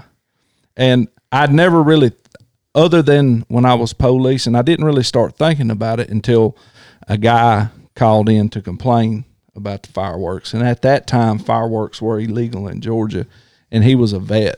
And I had a conversation with him about, man, we need to tell these people this is this is Memorial Day for the the people that made the ultimate sac gave the ultimate sacrifice for our country. And I feel like they're over there celebrating. He was ticked off, and in my opinion, rightfully so. Rightfully so. What what what y'all got going on for Memorial Day? What, y- what y'all doing? Well, I'll, I'll comment on that because uh, I would have to disagree with the gentleman that called in to complain. First of all, the reason most Americans are shooting off fireworks on Memorial Day is because they have no concept of what Memorial Day is. Right. There are uh, there's a large population in America that has no concept of what nine eleven is. They have no concept of what the military is. Literally none. You know how I know that? Because I was one of those people when That's I was growing up. Right. So I, I know that, right? So they have no clue. Um, second, as someone that has served in the military as a a combat operator in a in a combat role, right? I, I'm I'm not, you know, okay, whatever. I'll stop right there. Um, the greatest honor for any warrior is to die in battle. All right. I know it might sound morbid, but I could say up to this point, if if I could say I had one thing that kind of bothers me, it's that I didn't have the opportunity to die in battle. That makes no sense to you guys. It sounds right. Stupid. It probably is stupid to, to most to most people, right? Because yeah, I would leave my family behind, and I wouldn't be. I would. I would miss out on a on a lot of stuff, right? But for a warrior, like I, I'm, I'm not. I'm talking about somebody that truly has had their mind warped to this state. All right, and not warped in a bad way, but just different than anyone else's. That is an truly an honor to be able to do that alongside your your brothers. And I'm not speaking for, if you guys listen to this, you, maybe you've served in the military, you think I'm stupid for saying this. I don't care, man. This is my take on it. Right, so you, you can like it or lump it. This is the way that I feel. All right? So, in my opinion, the best thing that you can do on Memorial Day is celebrate the victories that we've achieved as a nation on the battlefield. And we've only achieved those victories by the the courage and the bravery that the men that that, that did die on the battlefield were willing willing to portray. Right, right. You know, and, and you know, for me, it's not a solemn day. It, it's a uh, It's a warrior's day, man. Yeah, I think his his that was his take on it, that, and I, I can't remember. I think maybe he was a Korean War vet. Yeah, and that. Uh, do you think maybe that that generation feels differently about it? I, you see what I'm saying? I, I think, I think that in all wars, all right. Now I now I didn't die in battle, so I can't tell you what was going through the man's head that was laying in the dust on a foreign land as he, as his body was broken, and he took his last breath. I can't tell you, right? This is just my perspective, not being there in that position. I think that all, in all wars, there are men and women that go in to put themselves in harm's way, go into a combat zone, even go out and get in firefights, right? But there are a select few in every war. There are select few people, groups, or teams that are like true, truly understand the concept of eating, sleeping, breathing, living the lifestyle of a warrior. And this is not, I'm not being disrespectful. I'm not trying to be disrespectful here, right? But I can see how someone who served could view it could view it from a different angle than me, because I was fortunate enough to go through a, a, a training pipeline that was two and a half, three, four, really four years long before I ever even went on a deployment. And in special operations, the job consumes you. You don't care about f- your family. I, this sounds terrible. Like you don't, you don't, you don't even really, you're not even concerned about your own life. You know, it just, cons- it is who you are, man. It just consumes you. Yeah. It's all, that's all you do. You, I, I think back of like a tribal sense, like the, the tribal warriors, that, that's all they were, right? Like, If if in American Indians, or even back to as far back as you want to go, the, the fighters fought, right? That's pretty much all they did. Yeah, and, and, and maybe, you know, I hate to even look, I hate to even look at it, or, or even make the comparison, because the the the image of the Spartan warrior has been so watered down by mainstream. But you're you're talking about the difference between, if if we want to look at a, a at a unit back in uh, you know, ancient history, the difference between a Spartan warrior and a conventional unit. Like, I'm talking about the Spartan warrior, right, that literally wanted, he yearned to fight so hard that it cost him everything. Right? Right, right. So I don't know if this is offensive to people, or if it, if it makes sense, or if maybe I'm the only one that thinks this way. But I'm going to tell you, the guys that I served with, the majority of them, this is who they were. Right. A- and, and, you know, it's just different, man. Right, right. I, I, I think it's hard for any anyone like myself to, to wrap my... even my mentality to even fathom it. You see what I'm saying? Because I ain't got n- no idea of the training. I ain't got, you know, you, you sit here and you, you look on Facebook and somebody says, I wish China would try to come over here. It's the don't, lifestyle. Don't, yeah, right. Don't even have an, an idea. You see what I'm saying? Yeah. So I, I think you're right. I mean, I, I can't fathom. I understand what you're saying, but I don't understand the mindset. It would be fake if I said, oh, yeah, I see what you're saying. I understand what you're saying. You see what I'm saying? Yeah. I think if anybody that hasn't been there, done that, learned it, done it, I think it would be fake if they said, oh, yeah, I get it. You know what, yeah. you, you know what I mean? Celebrate the life and sacrifice that these warriors made. Celebrate that, yeah. man. That's what they would want you to do. Um. in uh, from my perspective. Right, I, right. I mean, and, and so, you know, we'll go, we'll go on Monday and we'll do Murph at our local gym.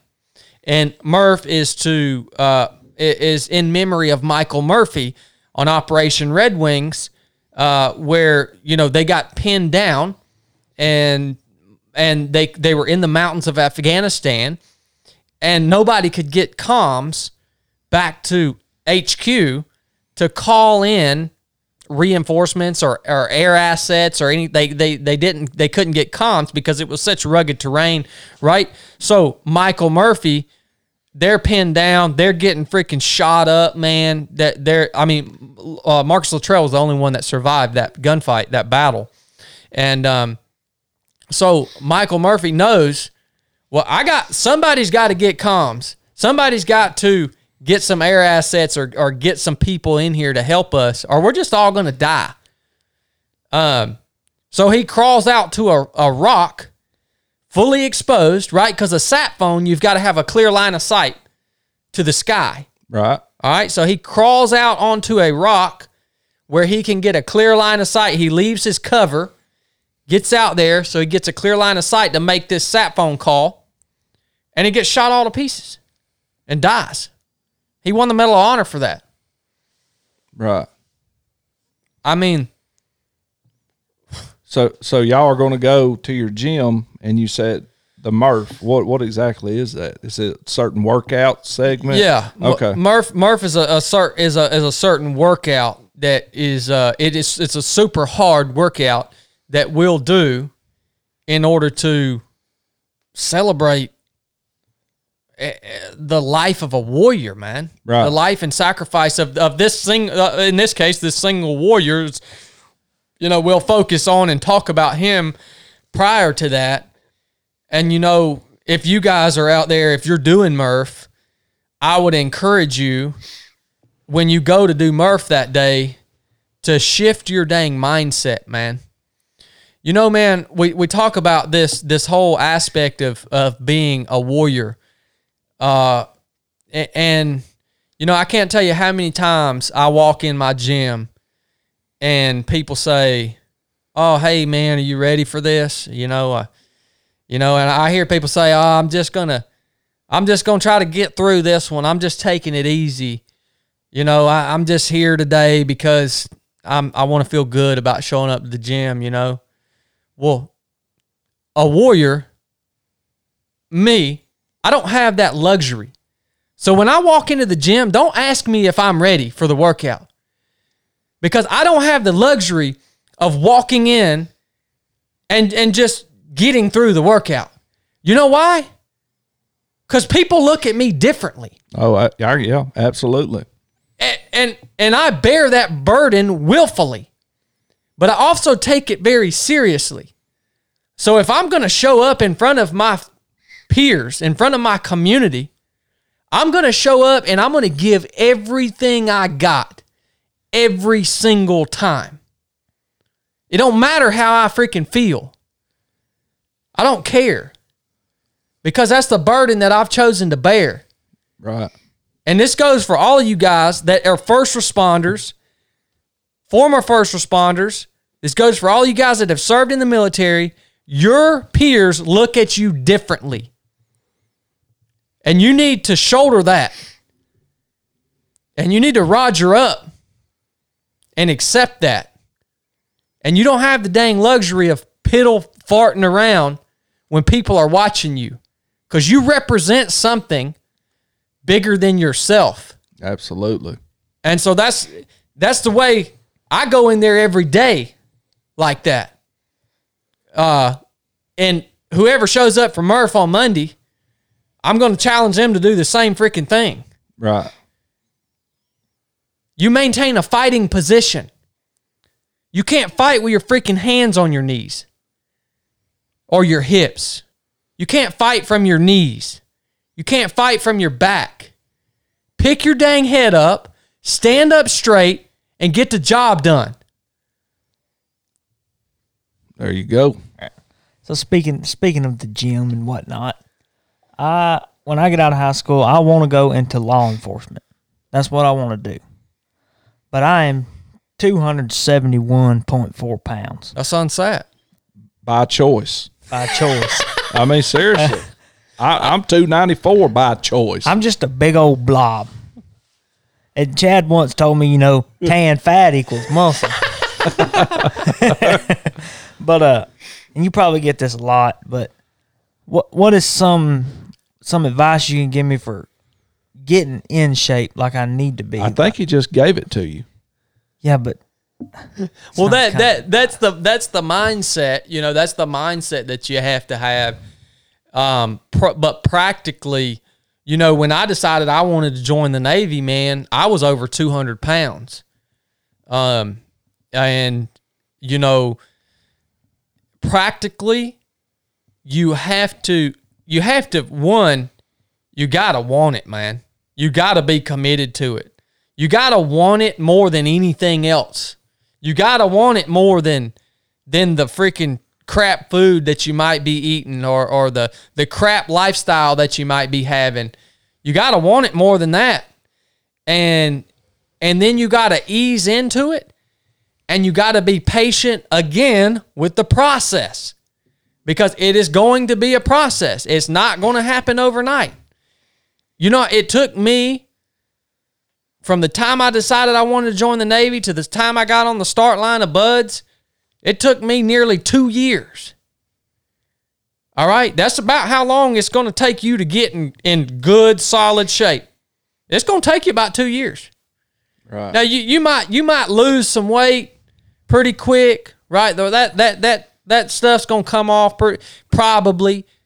But for you to get solid, see, your body makes adaptations as you start to, to, to introduce it to physical stress. And those adaptations happen slowly. Your bones get harder, your ligaments and and and, and uh, all that stuff, it, it gets like sinew, your muscles get harder, all right? Your, your vascular system and your respiratory system, it gets healthier and stronger. All these adaptations happen over time of you putting, at first, small amounts of stress on them, right? And then sticking with it, being patient with the process, listening to your body, and knowing when you can, all right, I can push a little harder now. All right, instead of doing a half mile jog, now I can do now I can I can do a one mile jog. Right? Instead of doing bench press with the twenty pound dumbbells, now I can do it with the thirty-five pound dumbbells. Right?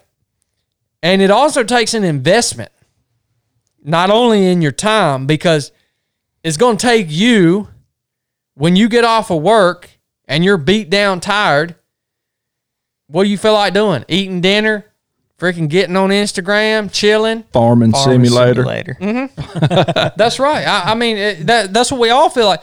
Dude, when I when I was in the teams and we were doing a, a unit level training uh, for deployments, and we were we were we were doing, you know, day into night, we would get off of work at, you know, eleven, we, we'd go to work early in the morning. We wouldn't get off until midnight. I'd grab me a, I, the only thing that was open was Wendy's. I'd grab me a Baconator uh, and, and scarf that thing down, and I'd go straight to the freaking gym, man. I mean, it costs something. Right. It costs something. And it costs something financially, too. Right. The money that you have, instead of going to stupid crap, it's got to go into better food.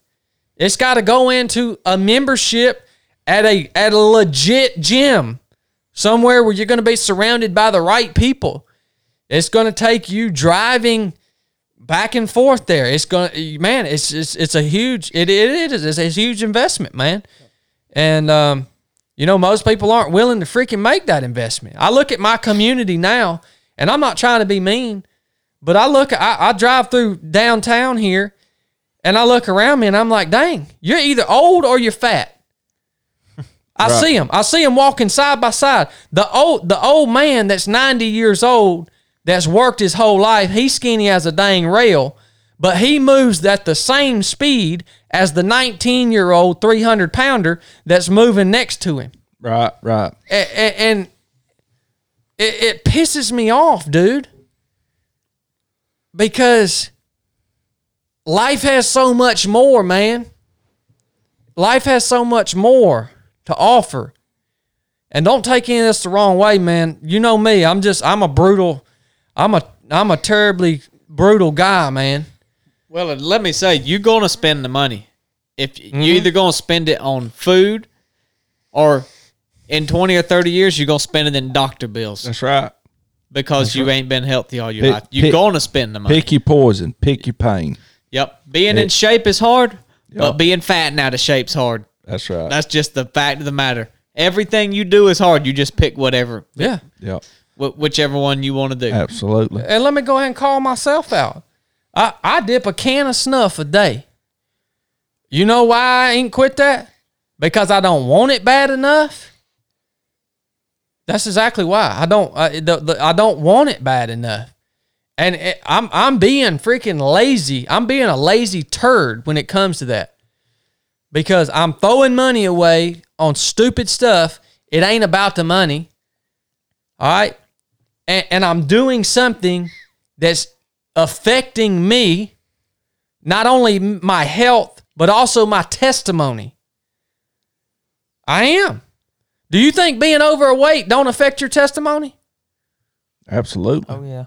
Yeah, it affects yeah. it. Dipping this snuff right here affects my testimony. Right? It it takes away from my credibility of who I say I am. Yep. And I, I don't want it bad enough, and it's it's screwed up, man. It's time to get serious about it, son. Yeah, that's what yeah, that's what I'm talking about.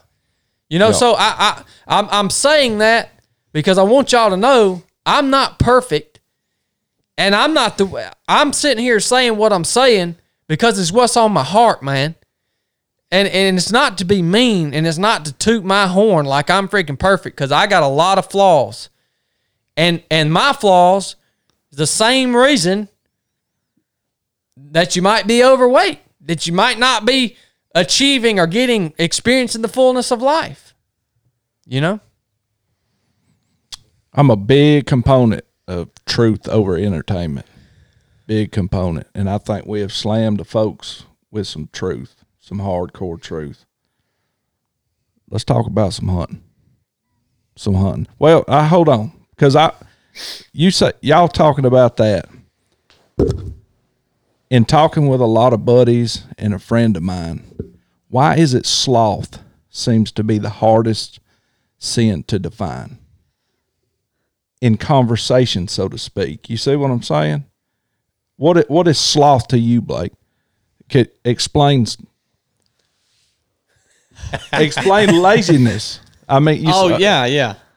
You had me off with sloth. I was thinking about the three-toed. No, um, well, they're pretty lazy. I mean, yeah, yeah, they don't move too fast. It to me, I guess if I had to define laziness, to me, it it's always going to go back to the Bible for me. I mean, people may get tired of hearing it, and it may not resonate with some people, but it goes back to the Bible. Are you doing what is what the Bible says to do? Like, does does the Bible say to work hard? And I mean, you can take that however you want to, but it it's not being deliberate about everything you do. We talk a lot at three of seven Project about being deliberate, and I think you can ask your que- yourself this question: it when you do something, you can a- you need to ask yourself, why did I just do that? And the answer to it should tell you whether it's going to further you or not. When you get off work and you go home and you, and you say, I'm just going to eat some old nasty, greasy dinner, run by the fast food place, and I'm going to sit on the couch. You deliberately did that, and ask yourself, why did I do that? Well, it's because I'm tired. Is that an excuse not to go out and do something better? Man, we have so much, as Christians, we have so much that we need to be doing. And just even being, I mean, whether you're seventeen or whether you're thirty years old and got kids, that you, there's so much that we have to do. You shouldn't, I watch T V, but I'm calling myself out. You should never watch T V. We are so busy. Agreed. We should never have time to where we can sit down and watch an episode on Netflix. It is a waste of time. Right. Unless you're, if you're watching something that is educational, like you say, hey, I need to learn about this, or I want to. But if it's purely for entertainment, We are too busy to be entertained. We, right. Nobody needs to be entertaining us. We need to be out doing work. So I guess that's a roundabout way to define laziness. But it, but it, it could also be the question of why didn't I do this? That's it, yeah. Right. If talking about Cooney working out, I mean, if you can get five more reps, why didn't you? Or, you know, as simple as that, right? Yeah, and, and it goes back to do what you know how to do with what you've got. If you say, man, right, maybe you really can't afford a gym membership. You might really not, but I know y'all got weights in your gym. Maybe you can't afford somebody to tell you what workouts you need to do. Well, let me tell you, there's plenty of resources online that you can figure something out with the materials you got. You go pick up some daggone jugs of oil and do some curls or whatever. Right. You can do something. I've done that. Yeah. Yeah. You can get a telephone pole pretty cheap, if not free. Y'all got tires. I've got some tires from y'all. Yeah. You get still you got some tires. tires. I got some of them. Do you? Flip them jokers, man. Y'all got plenty of stuff. That's right. Let's talk some hunting, fellas. Oh, Eric? What? I don't get to talk about being lazy? Go for it. Oh. Go for it. I about blew my load on this episode, son. Go for it. um, I, well, I, I mean, you know, you could attack it from all different angles. I, I truly believe, I, or I truly believe a big aspect of laziness, especially in uh, first world or American society, is simply because we have entirely too much crap. We're, we are entirely too freaking soft, too comfortable. We've cashed in all of our natural instincts uh, as as human beings um, for for just this life of of comfort. The things that we want are are illegitimate. We want to get our house paid off. We want to pay our seventy thousand dollar vehicle off. We want a new set of golf clubs. We want a a tenth A R fifteen three thousand dollar rifle. Uh, we these are all illegitimate things to want. Let me go ahead and tell you, I've spent a lot of time in third world countries, and these cats are skinny as rails because the things that they want is food and clean water and a little bit of shelter. I'm talking about a lean-to tarp strung up over their head. Uh, and they got to hustle to get that crap or they die. Right. Like, they got some legitimate wants. Yeah. And we got too much, man. I mean, praise the Lord that we live as comfortable as we live, but it is at the detriment to our industry, like being industrious as human beings. Right. and, and not saying that you guys work harder than anybody I know. Yeah. You know, you guys you guys work hard. We work hard.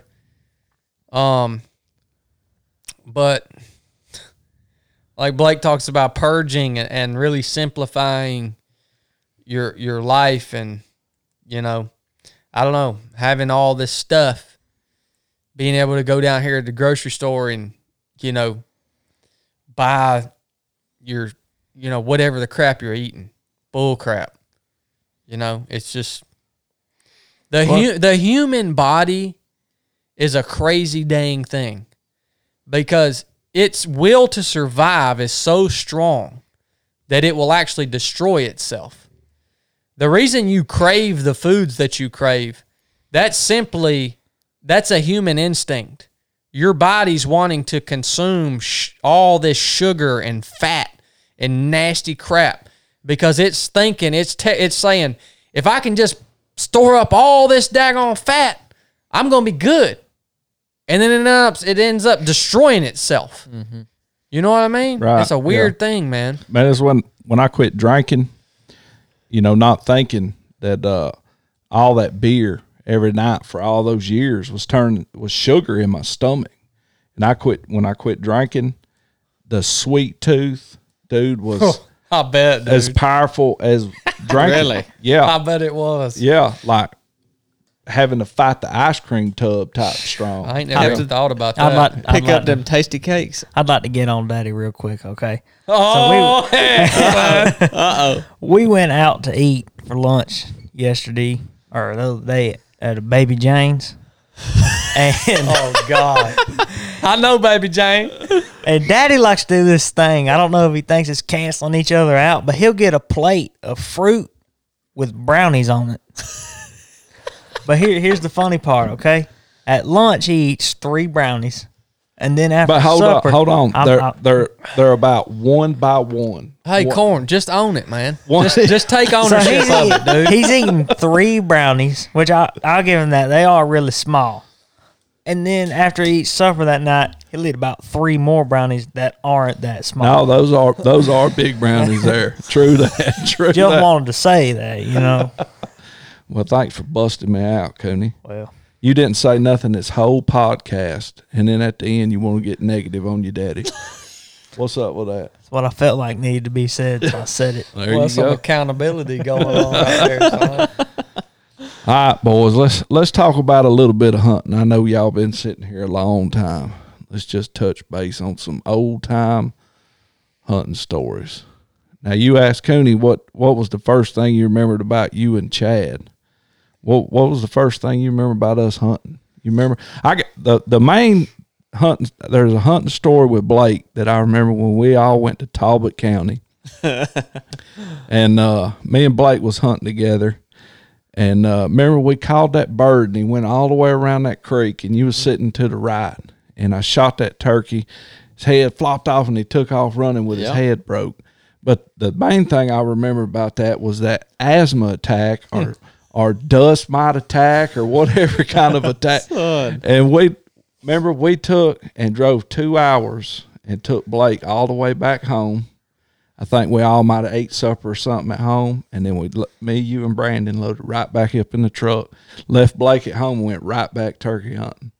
You remember that hunt? Oh man, that was. I remember the hunt when I you shot that, that bird. Yeah, I jumped up and lost every one of my calls. Right, and we couldn't find them. And I do remember, um, y'all stuck me up in the top of that camper. Right. And I, I think I had about six inches between the mattress and the ceiling. And that camper had probably been locked up for ain't no telling how long. I probably oh my God. breathed in some black mold or something. Probably. That might I, why, be why he gets some coughing fits. I bet it is. Here and there, he's got it mold spores. He's and already got weak genes. Not not that Chad's old green Toyota was a much better environment to sleep in, but at least there was probably a little more open air flowing right, through there. Right. But that was uh, what's the what's the first hunting thing you remember?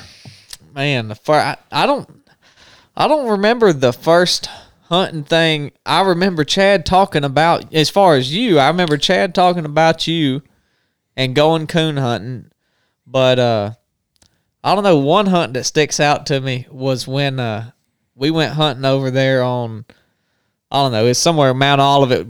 You had just gotten off work, you got out of the truck. And he was like, "All right, you ready?" And I was like, "Yeah, you gonna put your clo- you gonna put your hunting clothes on?"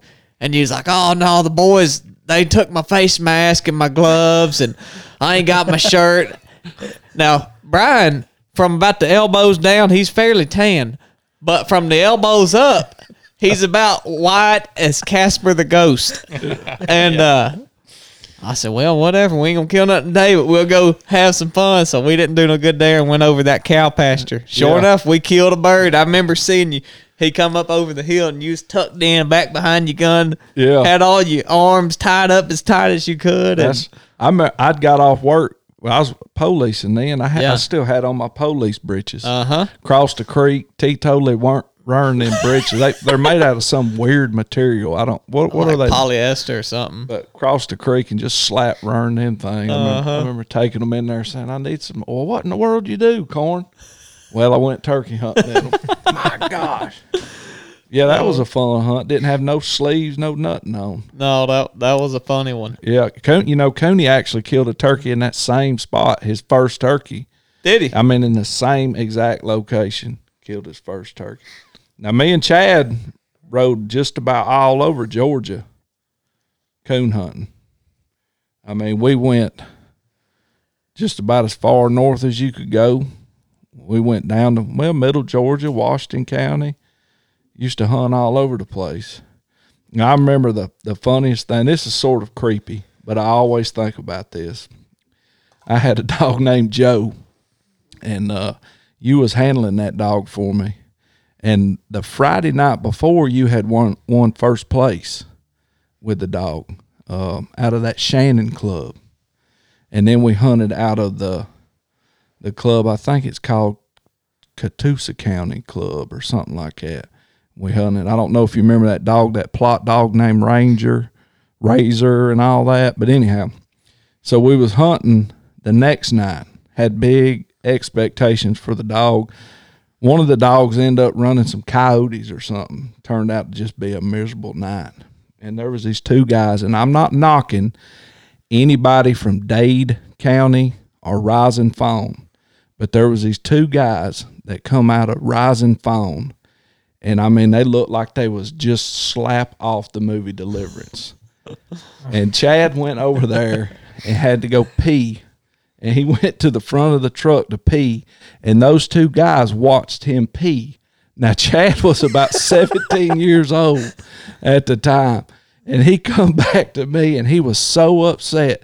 He said, them two guys over there stood there and watched me take a piss. I won't never forget that. That was probably the first time I seen you mad. You was so flipping mad because you didn't realize they was doing it till you turned around, and you was like, no, I'm serious. They sit there and watched me piss. I said, like, watched you. No, they seen all of it. You was. Do you remember that? I don't, man. How can you not remember that? I really don't. I, you know, I, I don't. I I, I don't. Ha, I don't retain a lot of those. I mean, if you want to call that a precious memory, I don't know if it is. No, I said creepy. Yeah, I yeah. Said. You know, there there's a lot of stuff, man, that I'm so thankful that you guys remember, and I, and I think that's why. That's where the real value's at in, in podcasting. It's because when we record these conversations and put them out, hopefully they'll be here for years and years and maybe even decades, you know. But a lot of that stuff I don't remember, man. Um, but, you know, coon hunting, dang sure don't draw the brightest bunch at, at all occasions. You've got to be a little bit off your rocker to coon hunt in the first place. Absolutely. And, yeah. you know, I think that's what drew me to coon hunting was the the adventure of it. You know, you, you never knew where you were going to go. They, you, they property lines didn't exist. You were out at night, you know, and, and it was it was like going out on a little mini mission, man. I remember the first time, you know, in third phase when we'd started going on nighttime patrols and these guys didn't know how to move or navigate through the woods at night. And I'm like, what what the crap have y'all been doing? This is right. This is what I've been doing since I was, you know, fourteen years old. And every coon hunt is like a little mini mission. And but it takes either it takes a, a combination of grit and stupidity to do it on the level that we used to do it. Right. I mean, it really does. But, you know, I got so many memories of hunting with uh, with you, and, and you were really uh, my first mentor in my life. Um, you know, I can't remember anybody before you other than other than maybe family members that were just there because They had, they were there. They didn't have to be there, but, you know, family members, right? Right, right. You know what I mean? But outside of my family unit, you were the first mentor that I ever had. And um, we did, man. That's that's what that's what we did. And, you know, some of the, the memories that I have, um, well, I think you really taught, you, you really helped forge that competitiveness in me. And that was through competition coon hunting. You pushed me to win. I mean, you you you were serious about yeah, that. Yeah, we, we were serious. Yeah, well, you were. I, I didn't, right. you know. You you kind of stoked that in me, man. Um, you know, I, I remember I remember how many dozens of times going over to this old man named Jerry's house, and he traded coon dogs. And, you know, there was, he, he always had his expensive dogs in the nice pens right by his house on the concrete slab. And all the dogs that, you know, just, of course, all of them he said were good dogs, but all the ones that we could afford were the ones that were back there right. on a chain. Right. You know, and, man, I just, I, and I always remember that. I remember when Jerry had that big dog named Tar, Lightning Smoking Tar, and I just remember standing there like admiring him. And, you know, I thought, I think Jerry wanted like five thousand dollars for this dog or something. And right. I'm just like thinking, wow, man, how could anyone ever afford to buy a dog like that, man? Right. And then, you know, I, I, I remember, I'll never forget the night that we went to uh, Pete's house, actually, is just which is right up here where I live now. Right. Um, I remember driving down twenty-seven, going to his house, and back then, that felt like we were going. For me as a kid, it felt like, man, we are out here, dude. Right. Right. Like, this is the mountains, and uh, we turned the dogs loose, and there was a big kind of beaver pond, which is odd because it's mountains in there. I'd like to go back and see that beaver pond just now that I'm an adult. But do, um, do you know where it's at? Mm-mm. All right, so when you're going to your house, you know, have you ever seen that sign that says like free mulch or whatever that's on the yeah. left-hand side from here? Yeah. It's that driveway right there. Is it really? Yeah. I'll be dang. Yeah. Man. Now it's way on back in there. Yeah. But that's that That's driveway. So crazy, man. Yeah. We go to the, we go to this place, man. We turn the dogs loose, and you know, right on the edge of this beaver pond, and the dogs go out there and they get struck in, and they're trailing they out into that beaver pond, and we start to make our way to them, and they finally kind of tree, but you know, it doesn't sound right. And, and it's because the dogs are having to swim around the base of this tree, and we get up to where we can, we have these big lights when we coon hunt, right? And they're like a, a miner would wear or something on, on your head, and you turn that light on, and I remember shining up in that tree, and that tree was dead because the beavers had dammed the water up, and the, the tree's roots got underwater, and the tree died over time. And so it didn't have any limbs on it, and we could see the coon in the top of that tree. Well, as soon as the, the coon saw our lights, it, it got nervous, it got and it turned around, and we watched it come all the way down out of the tree, uh, down out into and amongst the dogs, basically uh, whoop all of our dogs and swim away. And um, we were like, holy crap, this is a terrible unit right here. And so the dogs end up getting, composing themselves, right? And they get back on the track, and they take it finally up out of that beaver pond up onto a hill, and they tree again. And it was summertime, if I recall, because I remember the leaves, the leaves on the trees. Right, and, it was, yeah. We we finally get up there to where they're treed now the second time, and we find we find this coon again, and we shoot it out, and this coon ended up weighing like twenty-eight or twenty-nine pounds, right. And it was the biggest coon we had ever killed, and uh, that was just a very memorable hunt to me. Um, turkey hunting, I remember when me and Brian first decided we wanted to start turkey hunting, we had a little forty acre lease. Uh, and we, we went out, we didn't know what the crap we were doing. Well, we're coming back, we're done hunting, and we're walking back out to the front of the property, and there's a, a field, about a five acre field there at the front of the property. And I'm looking kind of through the pine trees, and I see some birds out in that field. And I said, man, there they are. And so we got on our bellies, and we low crawled for about four hundred yards through a pine thicket up to the edge of that field, and Brian pops up and shoots one of these birds. And, man, I thought, heck yeah, our first turkey hunt, man. We don't even know what we're doing, and we done killed a turkey.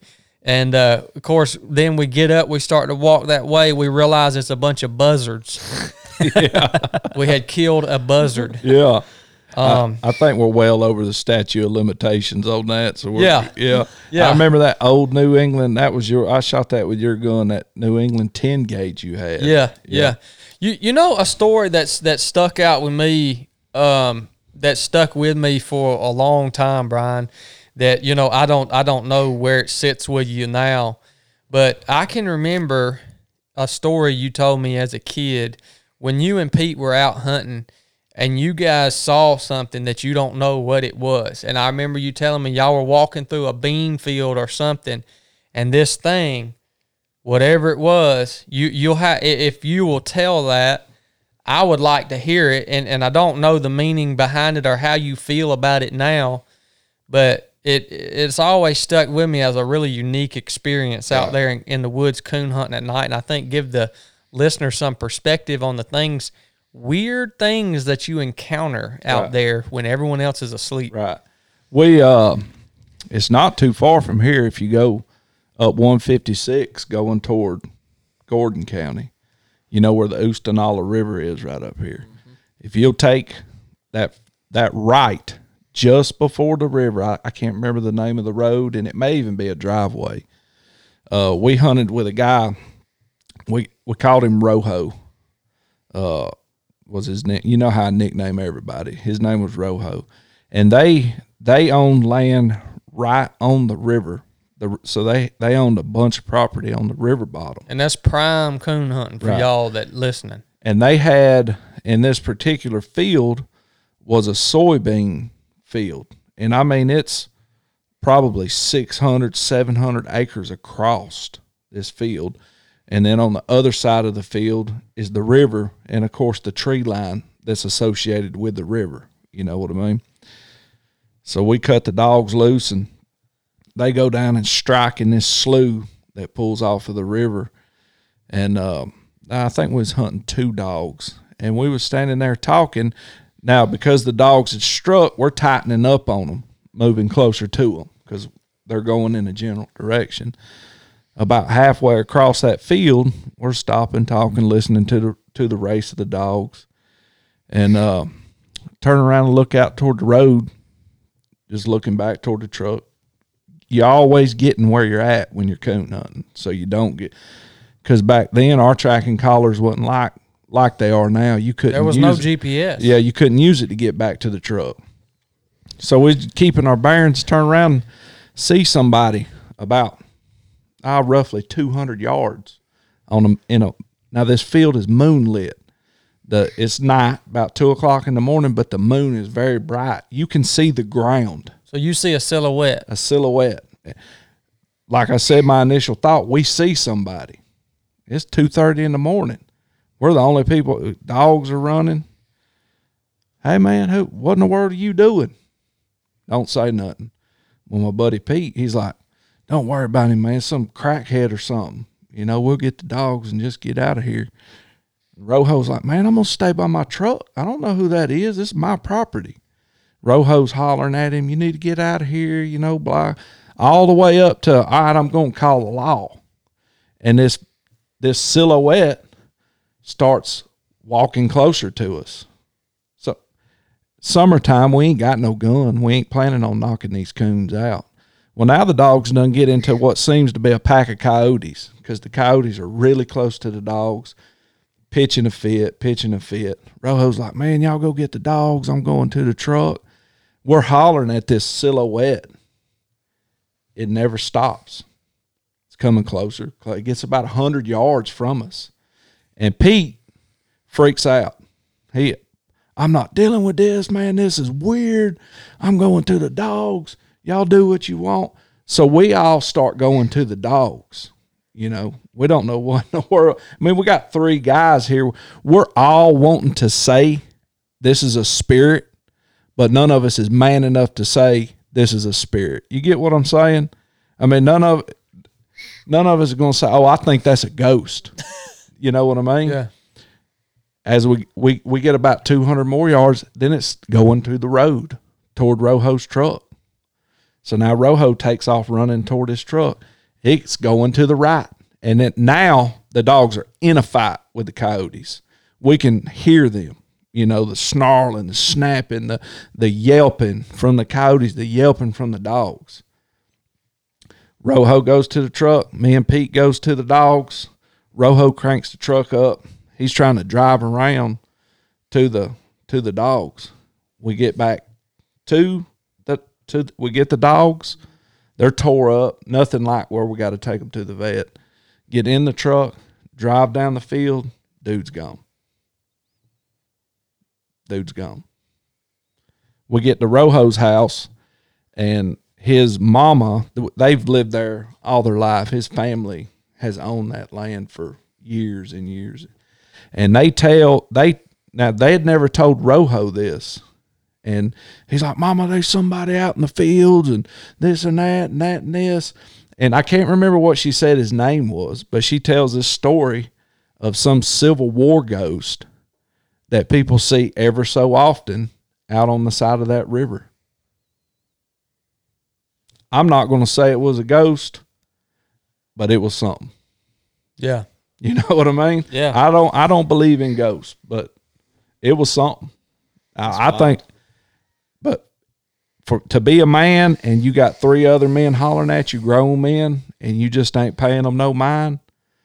We could see, you could see the soybeans moving. We could see the soy, like I said, moonlit, bright night. We could see the soybeans yeah, moving. I know what you're saying, yeah. Yeah. That silver light from that moon, yeah, right. reflects off the leaves. Right. Yeah. Yeah. Yeah, that, yeah, that'd mess you up right there, buddy. Yeah. I, I never did turn back loose out there. Never did. But, you know, that's the kind of – you you see some weird stuff out yeah. coon hunting. That's the adventure. That's the adventure aspect of it. And, you know, I don't I don't know what that what that was. And, you know, I, I don't know about the whole the whole ghost thing. It's a, it's a strange uh, dilemma that would actually be pretty cool to do a study scripturally on it. Right. Um. You know, I, I have this I have this weird concept of, uh, and I don't know, I don't, I think this is just a theory of my own, that human beings have, um, we have a, we have energy, we have electricity running through our body. That's what like makes our hearts tick, and like there's an electrical current, energy running through our body. It, it was really weird the other night.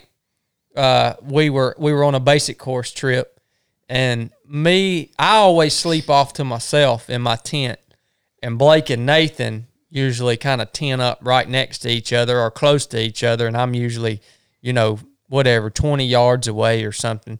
That's just the way it usually lays out. My tent's got a little bigger footprint. Well, the that night, Nathan and I tented up right next to each other, like our tents were nearly touching. We don't usually do that. And that night, I was vividly active in Nathan's dreams, and Nathan was vividly active in my dreams.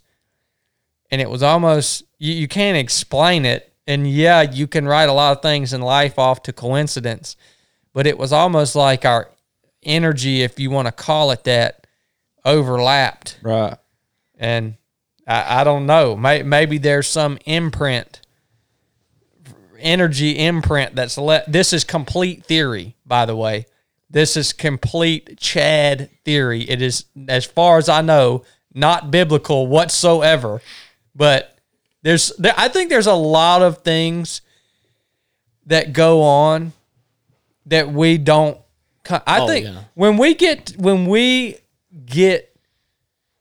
in the presence of God and our eyes are opened to what is actually happening, I think we're going to feel so ridiculous uh, that we thought we had it all figured out. There'll probably be a couple year laughing fit. We'll all be up there just and, rolling. And this is also, this is, this concept is biblical, because the Bible talks about, imagine when you, when you, pass from this life to eternity, and you arrive in the presence of God and you receive a crown, right? You receive a crown, but your eyes are now opened to what's actually happening. You're not, you're no longer bound by time, space, or matter. Well, you get that crown, and the first thing you do is take it off your head and cast it at his feet. And I, I could only imagine the reason you do that is because you realize, holy smokes, Yeah. I didn't have nothing figured out. Right. I am so not worthy. And you take, everybody wants a crown. Right. You just worked your whole life to earn this thing. You know? Right. You just take it off and cast it at his feet because you feel so, I can only imagine how foolish we'll all feel. No joke. What do you think, Radconi? Yeah. I think we'd be doing a disservice to the listeners if we didn't at least make mention of that hunt in Alabama where we killed a oh game from every... What was the name of that van? Pork Chop? I think it was. I think yeah. it was called Pork Chop. Pork Chop. Yeah. I remember me and Dad was sitting out in the field in a blowdown, and there was all these... I don't even know what kind of animals. They were African animals, European animals. I think they were just goats. Yeah. And, uh, and, they, and Dad was talking to that guy, and he was like, Dad was like, man, I'd like to kill that one. He's like, that one's going to cost you five grand. And uh, so Dad picks out what he wants to shoot, whatever, they shoot it. Then these hogs come out there, and I'm, they said, we're going to go get after these hogs. Blake, you sit out here in the blowdown. Dad took my gun. And them hogs doubled back on them and started coming after me. Really? And that, yeah, and that blow. I mean, they wasn't coming after me, but they was coming toward that blowdown. Right. I thought I was about to die out there because all the talk wide heard is, well, watch out for these hogs. They're mean, son. They yeah. got they got some sharp tusk on them. And I thought, Lord of mercy, I don't even know how old I was. And then you you killed that one. I don't know how far you was from us. And there yeah. was this faint echo through the woods that, to the D. And you could hear it through the woods. Yeah. And Wizard Corn done got him one. Done took him to the deep. So yeah. I remember that guy. I remember, uh, I think his name was Wesley. Yeah, I think it was. Uh, I got remember. The best dang memory of anybody I, I know. Do y'all remember how he was breathing? Like walking around. I don't it remember. Was, it was like Jabba the Hutt. I mean, it was just the whole time. But I, I remember this story about these pigs that ha they had brought in from Canada, and they're, they're real live Russian boars. When you kill one, it's got a tag in its ear. You'll see. I remember that was a that was a fun hunt. Man, there was blood going everywhere. Yeah. Pork Chop was making its rounds, man. Every time it come down, there was something getting thrown. Did right. you tell the people that this was in like a forty acre fence? And that was unbeknownst to me till we got down there. Chad set this hunt up. Did Chad set it up? Yeah, Chad did. Chad's like, sounds like something Dad would set up. Chad's like, Chad's like, I set us up on this awesome hog hunt, Randolph County, Alabama. I was like, all right, we'll go. We'll get. We all get there that night, and we stay in this big lodge. You know, I feel like Jim Shockey. And get up the next morning, and they're like, get in Pork Chop. And they's got, they got a van with no windows in it, and we decided to go down there in August. You know, it ain't but nine thousand degrees. And we pull up to this gate, and I notice this hog wire fence. And he's like, somebody open the gate. So we open. I was like, all right, big man. He talked. He said, you can hunt that stand right there. I was like, well, is this like a cross fence? Well, I mean, what? No, this, these animals is in this fence. I was like, whoa, cuh. All these pigs and Spanish goats and ibex and uh-huh. all these other fancy goats. This was a bunch of rednecks that bought a forty acre tract of land and built a fence around it yeah. and accumulated a bunch of goats and hogs and turned them loose in it. Right. Let me be clear. If I show up to go hunting somewhere and they tell me to get in Pork Chop, I'm not hunting anymore. Coney, now hold there ain't on. No way something called uh, Pork Chop's going to get me to my destination. Do, do you realize how you're dressed? Yeah. You look like you could be called Pork Chop. like, like if there was a Hot Wheel van and the name of it was Pork Chop and it had a little guy that you could put in the van, I, I feel like it would look just like you. Uh, I must say, though, you have good taste in overalls, Cooney. You have very good taste in overalls. Cooney don't play with his overalls at all. Yeah. He, he saves them pinstripe ones for the... Uh, oh, those things are freaking yeah. epic, yeah. dude. Yeah, yeah, absolutely. I got one more story and then one question. I'm going to let y'all go if y'all got time. Yeah, go ahead, man. Talking about unusual things. Remember that? Uh, Hold on. You got any snuff on you? I do not. I I got. You ain't got in, no snuff. I got some in the truck. Oh, I'm good. Okay. I'm glad you don't. This is the start of a good thing. uh, that hunting club you had in Treat Mountain. Yeah, yeah. That, that they uh, put the pot plants on. Oh yeah. Did uh? I never did hear. Did y'all end up calling the law on that, or because uh, we had talked, you know. Should we call the law? Because, you know, up there in Eastham Hill, Georgia, they will burn your car to the ground and yeah, and everything else. What whatever comes. No, whatever. We never did call the law, but I was always a little bit worried. So we put in a food plot and uh, didn't realize that we had plowed up these jokers' pot plants. I mean, bunch of them. Yeah. And we hung a stand on the food plot, and I just thought, I think I only hunted that stand maybe once, but I thought, I ain't about to go, because them jokers are probably going to be waiting to see who hunts this stand, because they're mad. I mean, right. that, folks make a living out there off of that right. stuff. And, right. But, uh, no, I don't think I don't think we ever did call the law on nothing, but I just kind of steered clear what, of that stand. What We're going to do another podcast that's going to do like the old-timey Deep South stories. And I'd, I'd been thinking about that, because we're going to do one, you know, something on Eastham Hill, you know, the history of it and the, the lore behind it and the yeah. myths and the truths, you know what I mean? So I was, got me to thinking about that. Well, speaking of the law, we used, when, when I was active duty, we used to hunt in Arkansas, and we used to train on this impact area. It's where they dropped live ordnance, and we trained out there. And um, this thing was like, this thing was like sixty thousand acres. I ain't never been hunted. I I mean I, I mean since like since the military owned it and turned it into an impact area, which was probably shortly after World War Two. And I remember you could sit up in them tree stand, you could sit up in your stand out there, and you could rattle with your rattle bag every fifteen minutes, and you would have three to five ten point. to twelve-point mature bucks come in to you, to you. I'd get done with a four-hour hunt, and my forearms would be sore from rattling so much. And you would just pass them deer up. Right. You, you were waiting for, for one that was like, you would see some out there that were just like ungodly, man. Really? And uh, that's who, you know, you got, once you killed you a few of them ten points, twelve points, you, you were like, I ain't messing with these things no more. But the caveat to this is it was highly illegal for us to be hunting that. Right. Um, but we knew the range schedule.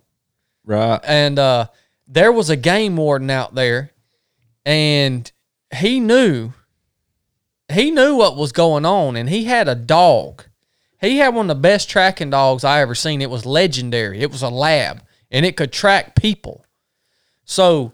When that was some of the funnest hunting I've ever done in my life, because you were hunting this area that was just untouched.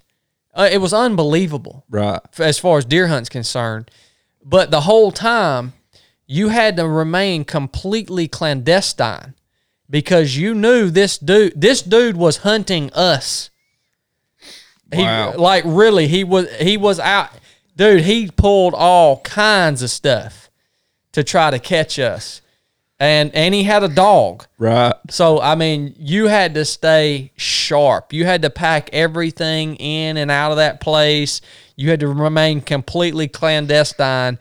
If you killed a deer, there wasn't no dragging it out to the truck. It was you had you had to quarter it, clean it right there, and then you had to pack out a different way than you came in, and call for extract. And I'm talking about this was... this Call was, for extract. I'm talking about, man, it was awesome, dude. But anyways, um, the, the, the year after I hunted that place for a whole season, me and a buddy of mine, and the year after that, that game warden, he used to park his boat under our shed at in, on our little, at our complex, right? Well, somebody somewhere told him he couldn't park his boat there no more. So they made him come get his boat. And after that, he pulled all the stops out, son. Really? He would literally putting sensors on our gate to know when we was coming in. Really? And that next year, he caught my buddy. Uh-oh. With that dog. My buddy was sitting in his stand, and here come that dog, man. Dang. And got him, son. Dad, boom. I, hey, I'm not an advocate for breaking hunting laws. This was right. a unique scenario. Right, right, right. There you go. Cody, what you think? I yeah. remember seeing some of them them pictures. I was like, whoa. Oh, yeah. And it, you, you told the story of sneaking, you snuck up on a coyote that was bedded on the side of a creek? No, no. I used to go in there in the summertime and hunt hogs in that same area.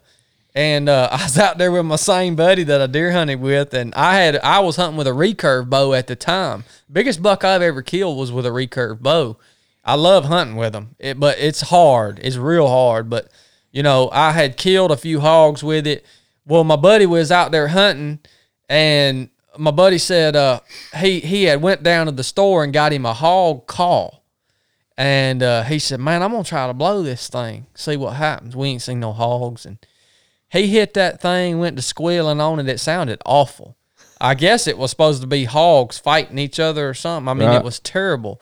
And about the time he stopped, we looked up in front of us, and here come two coyotes down off the ridge.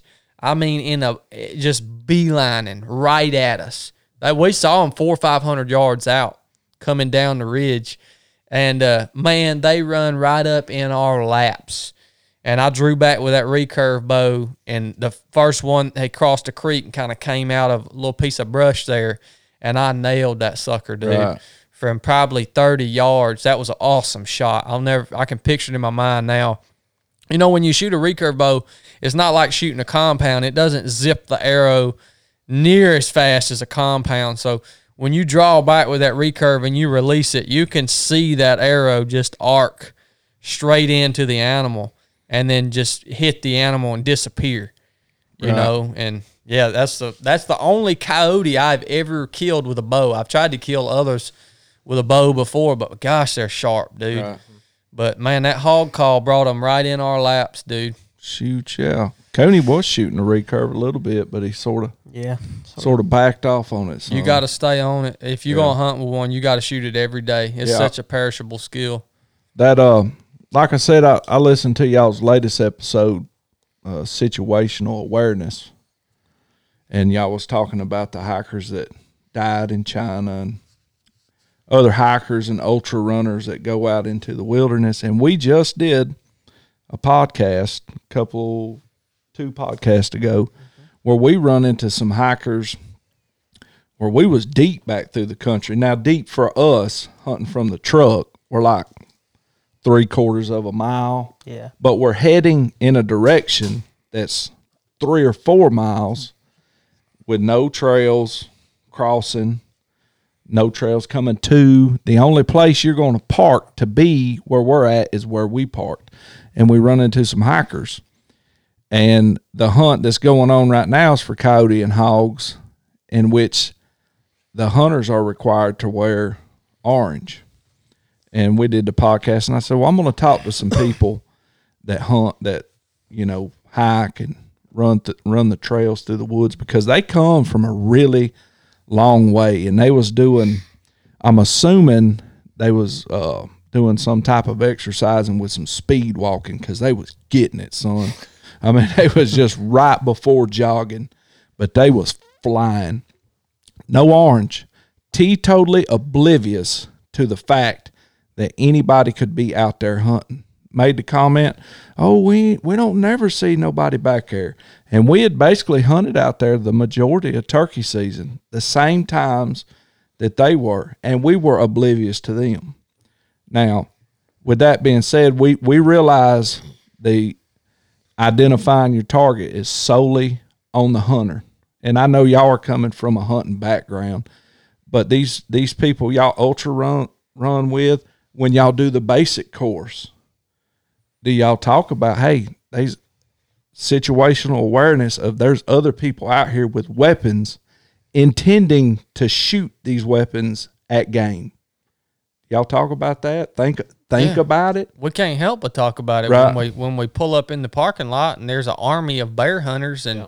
right. you know, there there's guys literally walking through our campsite with rifles on their right. back. And, you know, we get it. And, and we talk about it. And, and I think that it's something that needs to be talked about, because I think what we need to understand as Americans is all that land, that's our land. Everybody right? has it's, the right it's to It's everybody's it. land. And, yeah. and we explain that to our students, and it's real easy for these outdoorsy type, you know, a lot of these people that come out here and trail run and stuff, they don't live out here. This is a destination for them. They come out here and they inject themselves into this environment, and they're not part of the local community. And I think a lot of them get pissed off that, what are y'all doing out here hunting? Well, well you have you have a right to be out there hunting. Right. The same as they have a right to be out there running. Right. And that's the way we, we are never disrespectful to hunters, that a hunter that might walk right through our campsite. Uh, we we had a dog on one course that followed us for a whole day. Yeah, I mean, right. just follow. You know, it was a bear dog, and um, right.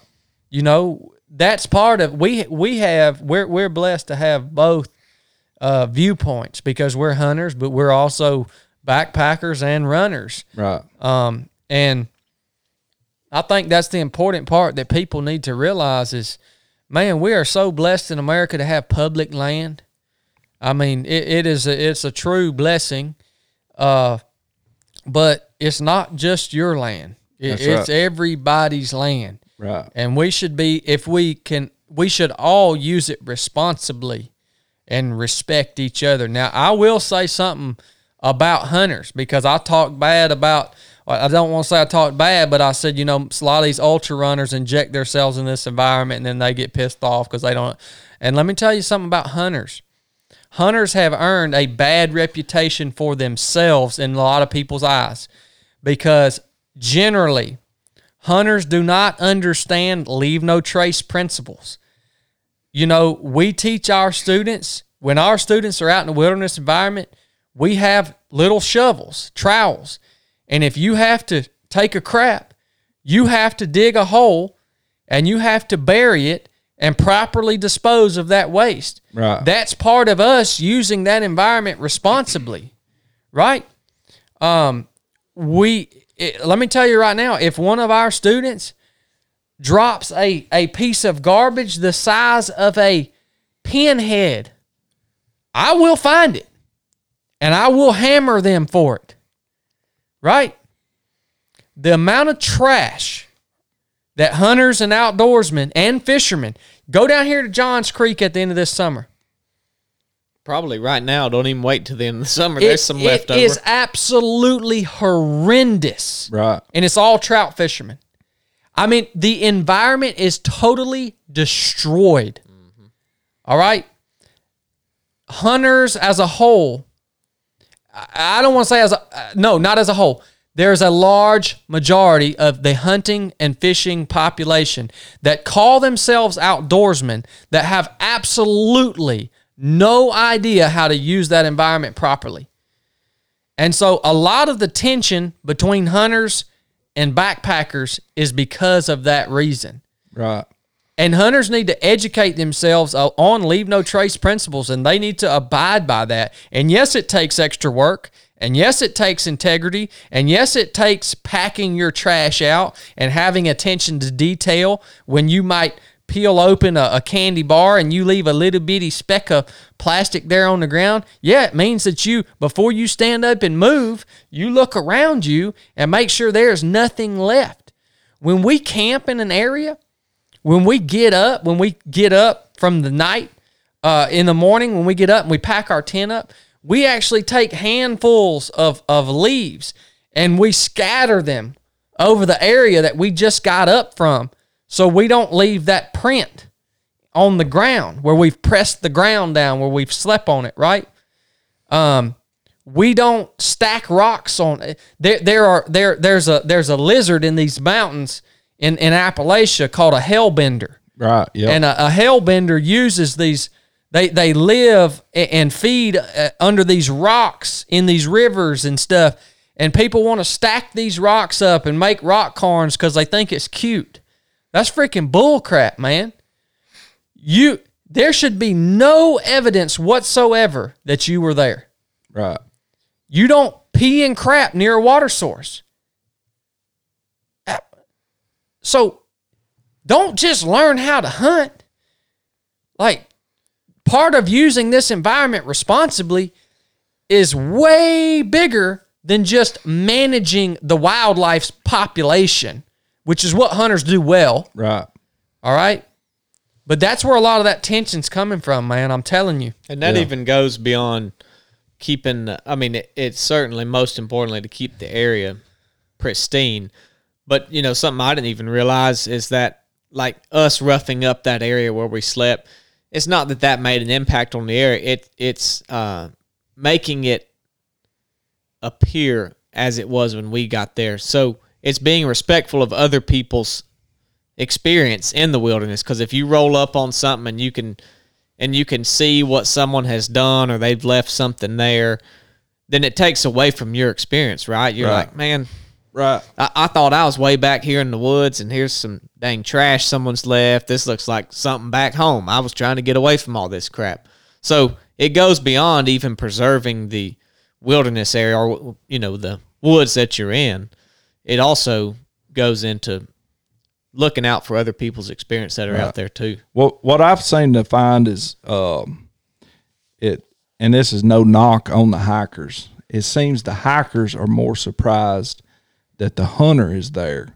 You see, I'm not upset that the hunter is there, but more surprised. Oh, I didn't know somebody was out here hunting. Mm-hmm. Well, those five, five food plots you just walked by could potentially have some hot lead coming through them. Yep.